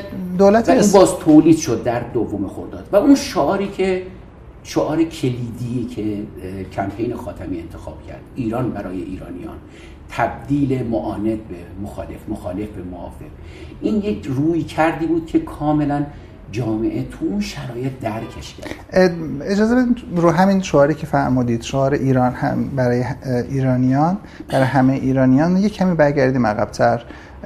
در شمار حلقه نزدیکان آقای خاتمی دوستان سازمان مجاهدین انقلاب اسلامی بودن که یکی از نظری ترین و جمع جورترین نشریات رو منتشر می‌کردن به اسم اصر ما. و در همون ایام طبقه بندی هایی داشتن که حالا به اون طبقه بندی ها من کار ندارم که چقدر منطبق بود یا نبود اما توضیح می‌داد شرایط رو که چپ مدرن چیه راست مدرن چیه هر کدوم از اینها به چه صورتی هست. اما یکی از نکات محوری اون بحث این بود که همزمان با خودی و غیر خودی کردن یعنی با ترمینولوژی خودی و غیر خودی کردن توسط رهبری جدید مقام از رهبری روی کرده دوستان شما این نبود که خودی و غیر خودی نادرسته. در باب مصداقیابیش صحبت داشتن. می‌گفتن که ما خودی هستیم نهضت آزادی غیر خودی هست. کسانی که جمهوری انقلاب اسلامی رو قبول دارن و جمهوری اسلامی رو محصول طبیعی انقلاب اسلامی می‌دانند که ما هستیم ما رو خودی محسوب بکنید. اما نهضت آزادی درسته که انقلاب اسلامی بهش اعتقاد داره اما جمهوری اسلامی رو محصول اون نمی‌داند. و تنها موقعی رفتن سراغ هر شود که شعار ایران برای همه ایرانیان که در واقع دیدن که نه این استراتژی جواب نداده و خودشون هم در حاشیه هستن. کی بودی؟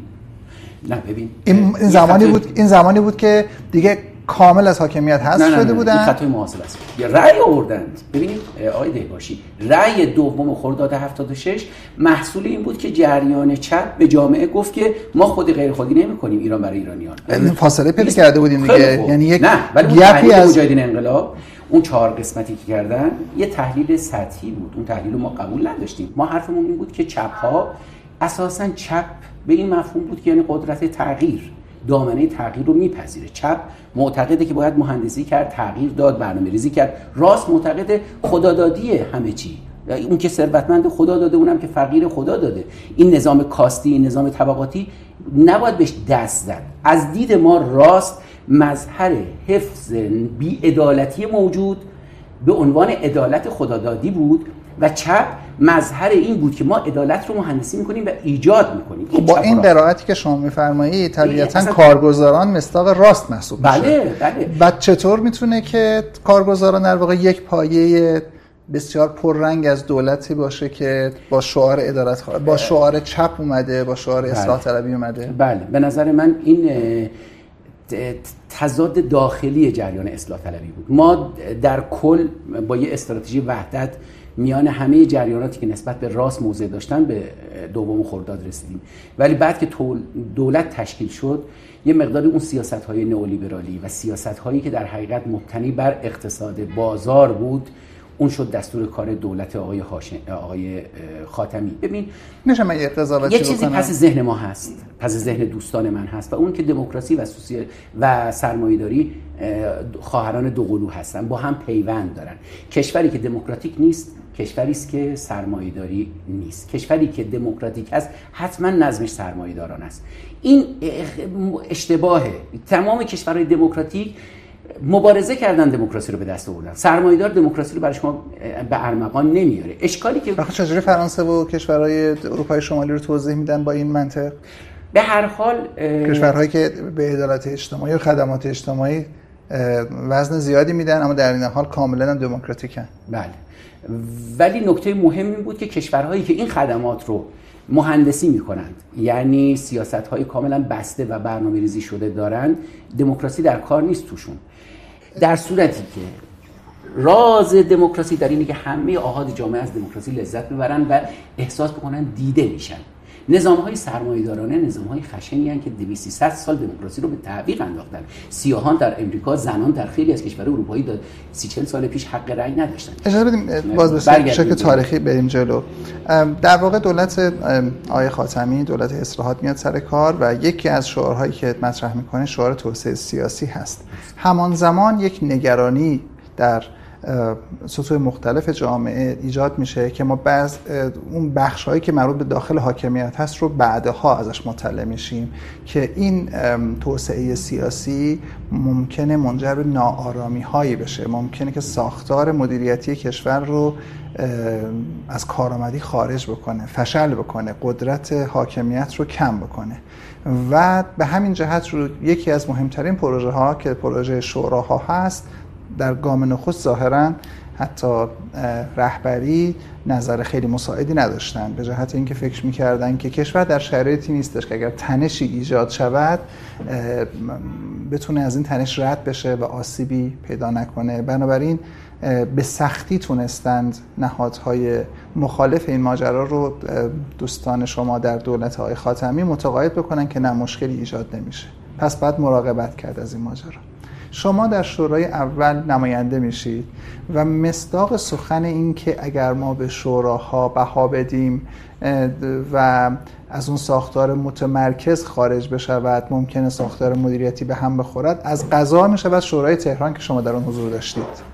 شما از آقای ملک مدنی تکنوکرات تا آقای الویری چپ رو در واقع نمی‌گذارید یک شهرداری بشه که دست کم در تعریف سنتی شهردار در اون روزگار شهرداری بتواند بکند و کار می‌رسه به اینجایی که در واقع همون دولتی که خودش بانی شوراها میشه همون دولت میاد و شورای شهر تهران رو منحل می‌کنه. و این اشتباه مهلک دولت بود. و این اشتباه مهلک شما نبود که در واقع سندی اووردید برای اینکه اگر کار به شوراها سپرده بشه ساختار مدیریتی کشور فشل میشه؟ اونا فکر می‌کردن شوراها دیر اومده و زود می‌خواد بره. من اونجا همون زمانم هم گفتم اینا مثل جوجه جوجه اردک زشت می‌دونن شوراها رو که همه نهادها متولد شدن. دولت جای خودش پیدا کرده قوه مجریه استانداری ها دستگاه مختلف. حالا شوراهایی که با این تعریفی که شما کردی و درست هم هست. می‌خواد محصول اصلاح طلبان باشه و جامعه مدنی رو قدرت می‌کنه این شورا سرش بیکلاهه. هیچ کاری بهش سپرده نمیشه. مدیریت شهر هم بهش نمیدن. تازه شهردارش هم تابع وزارت کشوره. شهرداری ها اون زمان قلک وزارت کشور بودن. یعنی محل تولید درآمد برای مثلا دولت طلب نمی شدن خب حرف من این بود که به شوراها اقتدار بدید. اجازه بدید شوراها کار بکنن. شهردار و شورا که موازی هم نیستن. شهردار باید تابع شورای شهر شورای شهر مالک شهره اموال مردم شهر رو حفظ می‌کنه. و بلا تقسیم بندی بین مالکیت و مدیریت. و علاوه بر این ما حرفمون این بود که خب اصلاح طلبان رأیشون از کجا گرفتن؟ بخش مهمی از نه فقط اصلاح طلبان خود انقلاب هم یک انقلاب شهری بود به نوعی. بله. طبقات شهری شهرها که توسعه پیدا کردن به خصوص توی دستان شهری. شما فقط این یک درصد شهر رو نبینید که تو مناطق شمال شهر زندگی می‌کنه و از بهترین امکانات استفاده می‌کنه. اکثر کسانی که تو شهرهای ایران زندگی می‌کنن معذبن یعنی نظام شهری براشون امتیازی فراهم نکرد. در مورد اینکه مسئولیتی پذیرفته بشه راجع به اینکه چرا مردم از شوراها خسته شدن از دعواهای ما خسته شدن من سهم خودم رو میپذیرم. یعنی اگر بنده که معلوم هست مردم تهران از من خوششون نیومده دیگه بالاخره بعد از شورای اولی که منحل شد در شورای دوم ما چهار تا گروه شدیم. چهار تا گروه یک لیست از طرف کارگزاران یک لیست از طرف دوستان مشارکتی من یک لیست هم ماها بودیم یک لیست هم فکر می‌کنم نهضت آزادی بود. یک انتخابات کاملا دموکراتیک. رأی هر چهار تا گروه ما رو با هم جمع می‌کردیم. رأی قابل توجهی نمی‌شد. مردم تهران با ما قهر کردن. این قهر کردن دلیلش چی بود؟ اگر دلیلش دعواهای ما بوده بسیار خوب. من میپذیرم. ولی من فکر نمی کنم این بوده باشه. به نظر من اتفاقاتی که تو سطح شهر می افتاد به خصوص توی جنبش دانشجویی بعد از 18 تیر 78 اتفاقاتی که در کوی دانشگاه افتاد و بعد مسائلی که تو دانشگاه ها پیش اومد بعد مسائلی که مثل قتل زنجیره ای رخ داد. چهره از دولت اصلاح طلب ساخته شد چهره ناکارآمدی. ناکارآمد. ببینید بعد و یک دوچار بحران ناکارآمدی یا عدم تاثیر ملموس شد. ب... دولت حرف می‌زد لوایح دوقلو رو می‌داد مجلس اما بعد می‌تونست پس بگیره. جهانگردای خارجی رو می آورد اما اتوبوسشون جلوی هتل به رگبار بسته می‌شد. نیروهای لباس شخصی رگبار بسته نشد به سنگ پرتاب شد سمتش. نه به گلوله بسته شد. رگبار بستن بله. و این نشون می‌داد که پس اسلحه در اختیار نیروهای لباس شخصی هم هست. وزرای دولت اصلاح طلب توی نماز جمعه کتک خوردن. اتفاقی که میافتاد این بود که چهره‌ای که از دولت ساخته می‌شد درسته که دولت قانونگرا بود. اما قانونگرایی خودش می‌تونه یه تله باشه.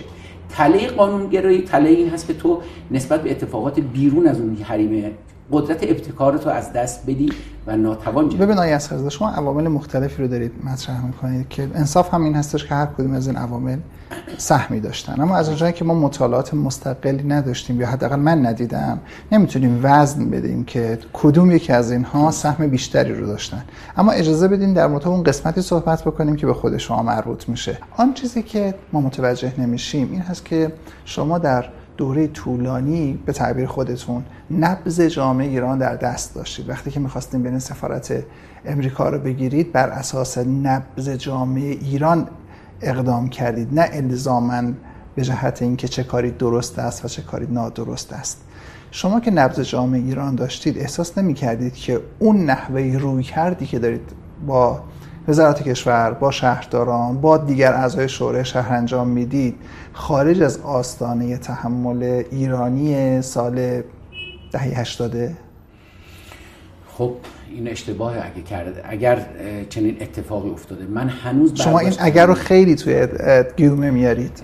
ببین آیده باشی من اعتقادم اینه که شکست ما در شوراها و برآمدن احمدی نژاد احمدی نژاد که از تخم شانسی بیرون نیومد از تو آسمون که نیومد اجازه بدین این گونه بپرسم.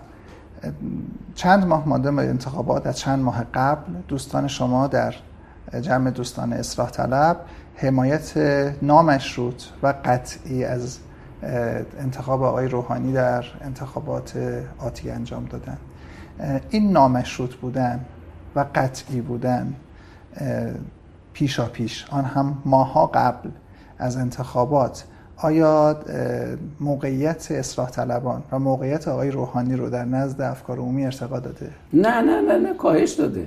قطعا کاهش داده. یک نیروی سیاسی وقتی دستشو بالا می‌بره و از قبل یک شعار پراگماتیستی میده میگه اونی که من می‌خوام همون هدفی است که می‌خواستم. بدون اینکه مطالبات خودشون مطرح کنه دچار اشتباه میشه. قطعا باید مطالبات خودشون رو مطرح می‌کردن شرایط خودشون رو می‌گفتن. یعنی چی که آقای روحانی مثلا با کاملا چک سفید امضا بهش بدیم. این ماجرایی که تکرار می‌کنن که ما بیچاره ایم ما بیچاره ایم ما ناچاره ما ناچاریم این درست نیست؟ ببین یه نکته وجود داره و اون اینه که چرا اصلاح طلبان و نیروهایی که اسمشون اعتدالی هست به ائتلاف رسیدن. یعنی چرا اصلاح طلبان سقل تصمیم گیریاشون رو آوردن به سمت راست؟ به جایی که به یک سمت مترقی تر یا به سمت تحول خواهانه تر ببرند. این که گرایش پیدا کردن به سمت راست قطعا ناشی از ترسی بود که همه اینها از بازگشت احمدی نژاد یا جریان تندرو داشتن. اون جریان آخر و زمانی که معتقد بود دنیا رو می‌خواد مثلا. به نظر اینها خب اونها جریان آخر زمانی که در سال 94 حضور نداشت. تا لحظات آخر اتفاقی که وجود پیدا داشت می‌کرد اگر مشایی اومده بود و یا اگر مثلا اجازه داده می‌شد که یک نفر که منتصب به آقای احمدی نژاد باشه بیاد بعید نبود. آقای جلیلی اشکالات دیگه ای داشت که رأی شد اما آخر زمانی نبود به حال. نه نه. آخر زمانی یک نوع تفکر یا یک تفکر سیستماتیکی بود که فقط از آقای چیز برمی اومد. اصلا نگاه اون نسبت به حتی امام زمان صندلی گذاشتن توی هیئت دولت نشون می‌داد که اعتقاداتی داره که با روحانیت با اعتقاد روحانیت که آقای چیز متفاوت. نه این اعتقاد وجود داشت. یعنی اعتقادی که تو دولت آقای روحان... آقای احمدی نژاد بود این بود که آقای احمدی نژاد معتقد بود فرمان می‌گیره از امام زمان. فرمان مستقیم. اخیرا هم در ملاقاتی که با یکی از مقامات عالیه کشور داشته اون مقام عالیه کشور بهشون گفته شما چجوری رفتید توی خونه نشستید؟ و چجوری ترک کردید مسئولیتتون؟ ایشون گفته بود که من اجازه گرفتم. اون مقام عالی گفته بود از کی شما اجازه گرفته بود؟ گفته بود از خود آقای امام زمان. ببینید مطمئن شما. به تواتر نقد شده. ولی من اصلا این برام ملاک نیست. مهم نمودهای این نوع تفکره. اعتماد به نفس و خودشیفتگی که در این قبیل افراد شکل می‌گیره و معتقدن دنیا رو می‌تونن تغییر بدن به حال این گزینه که مطرح نبود در سال 94 یا آخرین لحظات بود. ولی این تفکر وجود داشت. خب. این تفکر هنوز میراثدار اون آقای روحانی هم روی موجی سوار شد که می‌خواست با این تفکر مقابله کنه. این موج رو اصلاح طلبها پذیرفتن. یعنی پذیرفتن برای پیشروی برای جلوگیری از پیشروی رادیکال های راست تن به ائتلاف با میان روها و اصولگراهای معتدل بدن و حتی کاندیدشون هم از دل اونها در بیاد. اما بعد از این سه سال و بعد از این چهار سال امکان داره این اتفاق رخ داده باشه و اون اتفاق اینه که دیگه صورت مسئله پاک شده. اصلا موضوعیت نداره. برآمدن احمدی نژاد یا تفکر احمدی نژادیزمی یا تفکر پوپولیستی که می‌خواد زیر پله همه قراردادها و مقررات بزنه برنامه رو کنار بذاره از این حرفا. با توجه به اینکه این حذف یا این ایمنسازی صورت گرفته الان دولت آقای روحانی رو چی تهدید می‌کنه؟ به نظر من دولت آقای روحانی برگ برندش برجام بود. تمام تخم مرغای خودش رو تو برجام چید. و ما به رغم اینکه گفتیم برجام یا سیاست خارجی ادامه سیاست داخلی است و باید پیوند بخوره با برجام داخلی و اصلاحاتی در داخل خب این صورت نگرفت. حتی همین بحث مربوط به حقوق شهروندی و اینها خب بالاخره در موقعی داره اتفاق میفته که این بی اثره یا مثلا مردم میگن خب این قانون اساسی است. ببینید اتفاقاتی که باید در داخل میافتاد هم کاملا کاربرد انتخاباتی داره. این که دیگه بدتره. یعنی اگر آقای روحانی در این ماهای آخر دست به اقداماتی بزنه که این جنبه پروپاگاندا داشته باشه اثر معکوس داره. و به نظر من آقای روحانی نسبت به یک سری شعارهای دولت احمدی نژاد دچار خطا شد. درسته ایرادی به مسکن مهر وجود داره. ایرادی به بعضی از روش های احمد نژاد وجود داره. ولی شما یادتون باشه که بخشی از این روش ها و بخشی از این مردم خونه دار نمی‌شدن خیلی هاشون اگر مسکن مهر نبود. درود بر شما. اسم خیلی از روستاها و شهرها توی رادیو تلویزیون شنیده نمی‌شد اگر سفرهای استانی نبود. خطاهای زیادی احمد نژاد داشت. ولی این نباید خود روش کاهش شکاف دولت ملت رو نزد ما بیرنگ بکنه. زمین که شاید یه نکته هم در تو دوستان اصلاح طلب شما باشه که از بعد از ائتلاف با آقای هاشمی در انتخابات دور اول آقای احمدی نژاد به تدریج شعارهای عدالت خواهانه و توجه به محرومین و شعارهای اقتصادی رو به کلی به خاطر دوستان هم اطلافی خودشون کنار گذاشتن و اینو وانهادن به در یک دوره آقای احمدی نژاد در یک دوره دیگران. و این اشتباه ادامه داره. یعنی پایگاه اجتماعی اصلاح طلبان انتقال پیدا کرده به طبقه ممتاز جامعه طبقه متوسط رو به بالا. یعنی بخش هایی که دارای سرمایه حداقلی هستند کسبه مثلا عالی تر یا فرض بفرمایید پزشکان تکنوکرات ها صاحبان حرف صاحبان صنعت سهامدارا اینها همه بخش اندکی از جامعه هستن. بخش های بزرگی از جامعه دیده نمیشن و متاسفانه تو این سه سال هم دیده نمیشن نشدن. اون خانم روستایی که محصولات کشاورزیشو میاره و یک مامور شهرداری تو صورتش سیلی می‌زنه یا اون کارگری که تو کردستان کتک می‌خوره یا اون اینهایی که اتفاق میفته اصلاح طلبان قایبن در اینکه بتونن اینها رو هایلایتش کنن بزرگش کنن و بهش توجه بکنن. ببینید مسائلی که اصلاح طلبان مورد توجه قرار نمیدن مسائلی است که مبتلا به جامعه است و متاسفانه دولت هم بهش توجه نمی‌کنه. یکیش حقوق های مثلا نجومی بود که مطرح شد. درسته که جناح اصولگرا از این حد اکثر استفاده رو کرد برای زدن قرائت دولت این هست که ما حقوقای نجومی داریم اونا هم املاک نجومی دارن این و اون در. بدترین قرائته. یعنی باید دولت تحلیل کنه. دولتی که در سال 92 خرداد 92 رأی میاره رأی خوبی میاره. مردم بهش اعتماد می‌کنن. اردیبهشت 93 از مردم خاضعانه می‌خواد. تقاضا می‌کنه. تو رو خدا این 45 هزار تومان رو نگیرید. یارانه رو نگیرید تا من با انباشتی که از این یارانه به دست میارم کارخونه درست کنم. وقت چطور یه وزیر مملکت اینو نمی‌فهمه که نباید حقوق میلیونی بگیره؟ چطور؟ ما به مردم میگیم شما یارانه نگیرید که دولت دستش باز باشه که بتونه منابع رو تجمیع کنه اما اطرافیان خودمون کسانی که دوروبر خودمون هستن مدیران دولتی هستن اینا متوجه نیستن که مردمی که محتاج 45 تومنن و میرن پای اون سند رو امضا می‌کنن یا دارن دروغ میگن به دولت که این بسیار خطرناکه یا واقعا فقیرن که این فاجعه است که بعد از سه دهه بعد از 35 6 سال جامعه ایران اونقدر توش فقیر باشه که چیزی حدود 93 درصد جامعه برن پای یک سندی رو امضا کنن که ما 45 هزار تومان محتاج هستیم. و من مطمئنم زمان شاه چنین کاری صورت نمی‌گرفت. یعنی اگه شاه میگه بیاد برید یاران بگیرید 50 درصد مردم حاضر نبودن عزت نفسشون رو بذارن زیر پاشون و برن این سند رو امضا کنن. چطور تو دولت آقای روحانی حاضر میشن برن 73 میلیون نفر امضا کنن و بگن آقا ما محتاج گرفتن 45 هزار تومان هستیم؟ وقت دولت مردان ما نمی‌فهمن که این دولتی که باید ریاضت بکشه باید مواظب جیب مردم باشه نباید حقوق آنچنانی بگیره و باید دائما ابتکار عمل داشته باشه در این زمینه. وقت دولت فکر می‌کنه یک عده نخبه هستن خونشون از بقیه رنگین تره ببینید اتفاقی که داره میفته اینه که پایگاه و بدن اجتماعی دولت دوچ داره دوچار ریزش میشه و این ریزش در انتخابات 96 شاید خودشون نشون بده. من نمی‌خوام این اتفاق بیفته.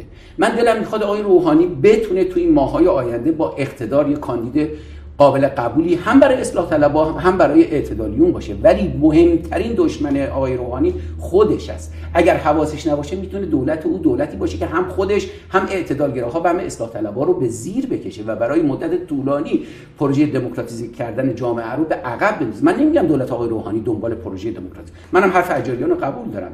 دولت روحانی دولت اداری دور نرمالیزاسیونه وضعیت اینقدر فجی شد در دولت آقای احمدی نژاد که خود اصولگراها منتقدش بودن. اصلا حاضر نبودن اون آخر ازش دفاع کنن. دولت آقای روحانی هم اومد به خاطر اینکه نرمالیزاسیون صورت بگیره عادی سازی بشه شرایط عادی بشه. اگه شرایط عادی بشه اصلاح طلبها بهتر حرفشون رو می‌تونن به جامعه برسونن. تو شرایط بلبشو تو شرایط آنورمال تو شرایطی که دولت احمدی نژاد بود همه چی به هم ریخته بود. ما هم ضرر می‌کردیم نهادهای مدنی هم ضرر می‌کردن دانشگاه هم ضرر می‌کردن. آقای روحانی شعار بسیار مهمی رو که تو انتخابات داد شعار این بود که من می‌خواهم شرایط عادی رو به محیط های فرهنگی و علمی برگردونم. از جمله اینکه محیط های امنیتی رو کاهش بدم. خب این اتفاق باید میافتاد نیفتاده. آقای روحانی نسبت باید مسئولیت نسبت به این احساس بکنه. باید نسبت... می‌خواستم نگذاشتن. این که حرف درست نیست که نگذاشتن. چطور؟ راجع به خیلی چیزهای دیگه که خیلی ها تو جامعه نقد کردن ایشون تونست جلو ببره. من قبول ندارم آقای روحانی. درسته که آقای روحانی با مشورت رهبری برجام رو جلو برده. بله رهبر مملکت گفته نرمش قهرمانانه. بعدم حمایت کرده اینا هم رفتن جلو. ولی اینکه سپر انداخته آقای روحانی. آقای روحانی در این سخنرانی آخرش میگه تمام این جزئیات و اطلاع رهبر رسید. چه لزومی داره اینو بگه؟ می‌تونه بگه من رئیس جمهور مملکتم رئیس جمهورم. این نگاه در سال 96 هم می‌تونه شکل بگیره. ولی الان به نظر من شرایط بغرنجی ما داریم. ما با ترد نیروها خسته شدن کنار کشیدن و بریدن به خصوص بخشی از طبقات که اینها رأی بالایی دارن. طبقات توهی دست شهری حاشیه شهرها کشاورزان به خصوص کارگران. نیروی کار در جامعه ما احساس می‌کنه. شما آقای دهباشی در پیش بودی. می‌دونی که مناطق آزاد جایی است که نیروی کار قربانی میشه. وقتی ما داریم اقتصادمون رو به سمت یک اقتصاد منطقه آزاد می‌بریم یعنی که نمی‌خوایم اقتصاد مولد داخلی رو براش بها قائل بشیم. به کارگر اجازه نمیدیم چانه زنی کنه از حق خودش دفاع کنه حداقل حقوق خودش رو تعیین کنه. ما اجازه میدیم حزب وجود داشته باشه روزنامه وجود داشته باشه. دانشجو دارای انجمن باشه. دانشجویی که چهار سال می‌خواد تو دانشگاه باشه. چرا کارگرانی که در طول عمرشون در کنار هم دیگه توی صنعت زندگی می‌کنن. اینجا قادر به سنفی برخورد کردن و تبدیل سنفشون به اتحادیه و سندیکا نشن و از حقوق خودشون دفاع کنن. اینها جزو واقعا اهداف اصلاح طلبانه است و متاسفانه در دولت آقای روحانی مورد بیمهری قرار گرفت. من همینجا به شما میگم ختم کلام. اصلاح طلبان و اصولگرایان روی هم توی جامعه بیش از ده درصد هوادار ندارند 90 درصد جامعه مردمی هستند که اینها قائل به اصلاح طلبی و اصولگرایی نیستند ولی مترصد این هستند که گزینه بهتر انتخاب کنن یا گزینه بهتر یا حساب کتاب بکنن و منافع خودشون رو در نظر بگیرن و این امر بسیار مهم است 5 درصد سهم اصلاح طلباست 5 درصد سهم اصولگرایی هستند ولی سازمان رأی ما سازمان ضعیفی است. چه در اردوگاه ما چه در اردوگاه جناح مقابل. و این بخشش به خاطر اینه که همش در درگیر دعوا و درگیری و حفظ منافع خودمون و حفظ دوستان خودمون این خیشاوند سالاری مرید پروری نوچ پروری آشنا پروری این که چون دوست منه هر غلطی خواستی بکنه بکنه. ولی اونی که طرف مقابل من هست حتی اگه بهترین کار رو هم بکنه کفر ابلیس هست. این تفکر دیو دلبری عینک سیاه و سفیدی رو باید کنار بگذاریم. برگردیم به جامعه مدنی و اجازه بدیم سیاست پروبال بگیره. سیاست در جامعه حضور داشته باشه. سیاست زدایی کردن از جامعه همانا و از بین رفتن و فروپاشی انقلاب همان متشکرم. قربونت.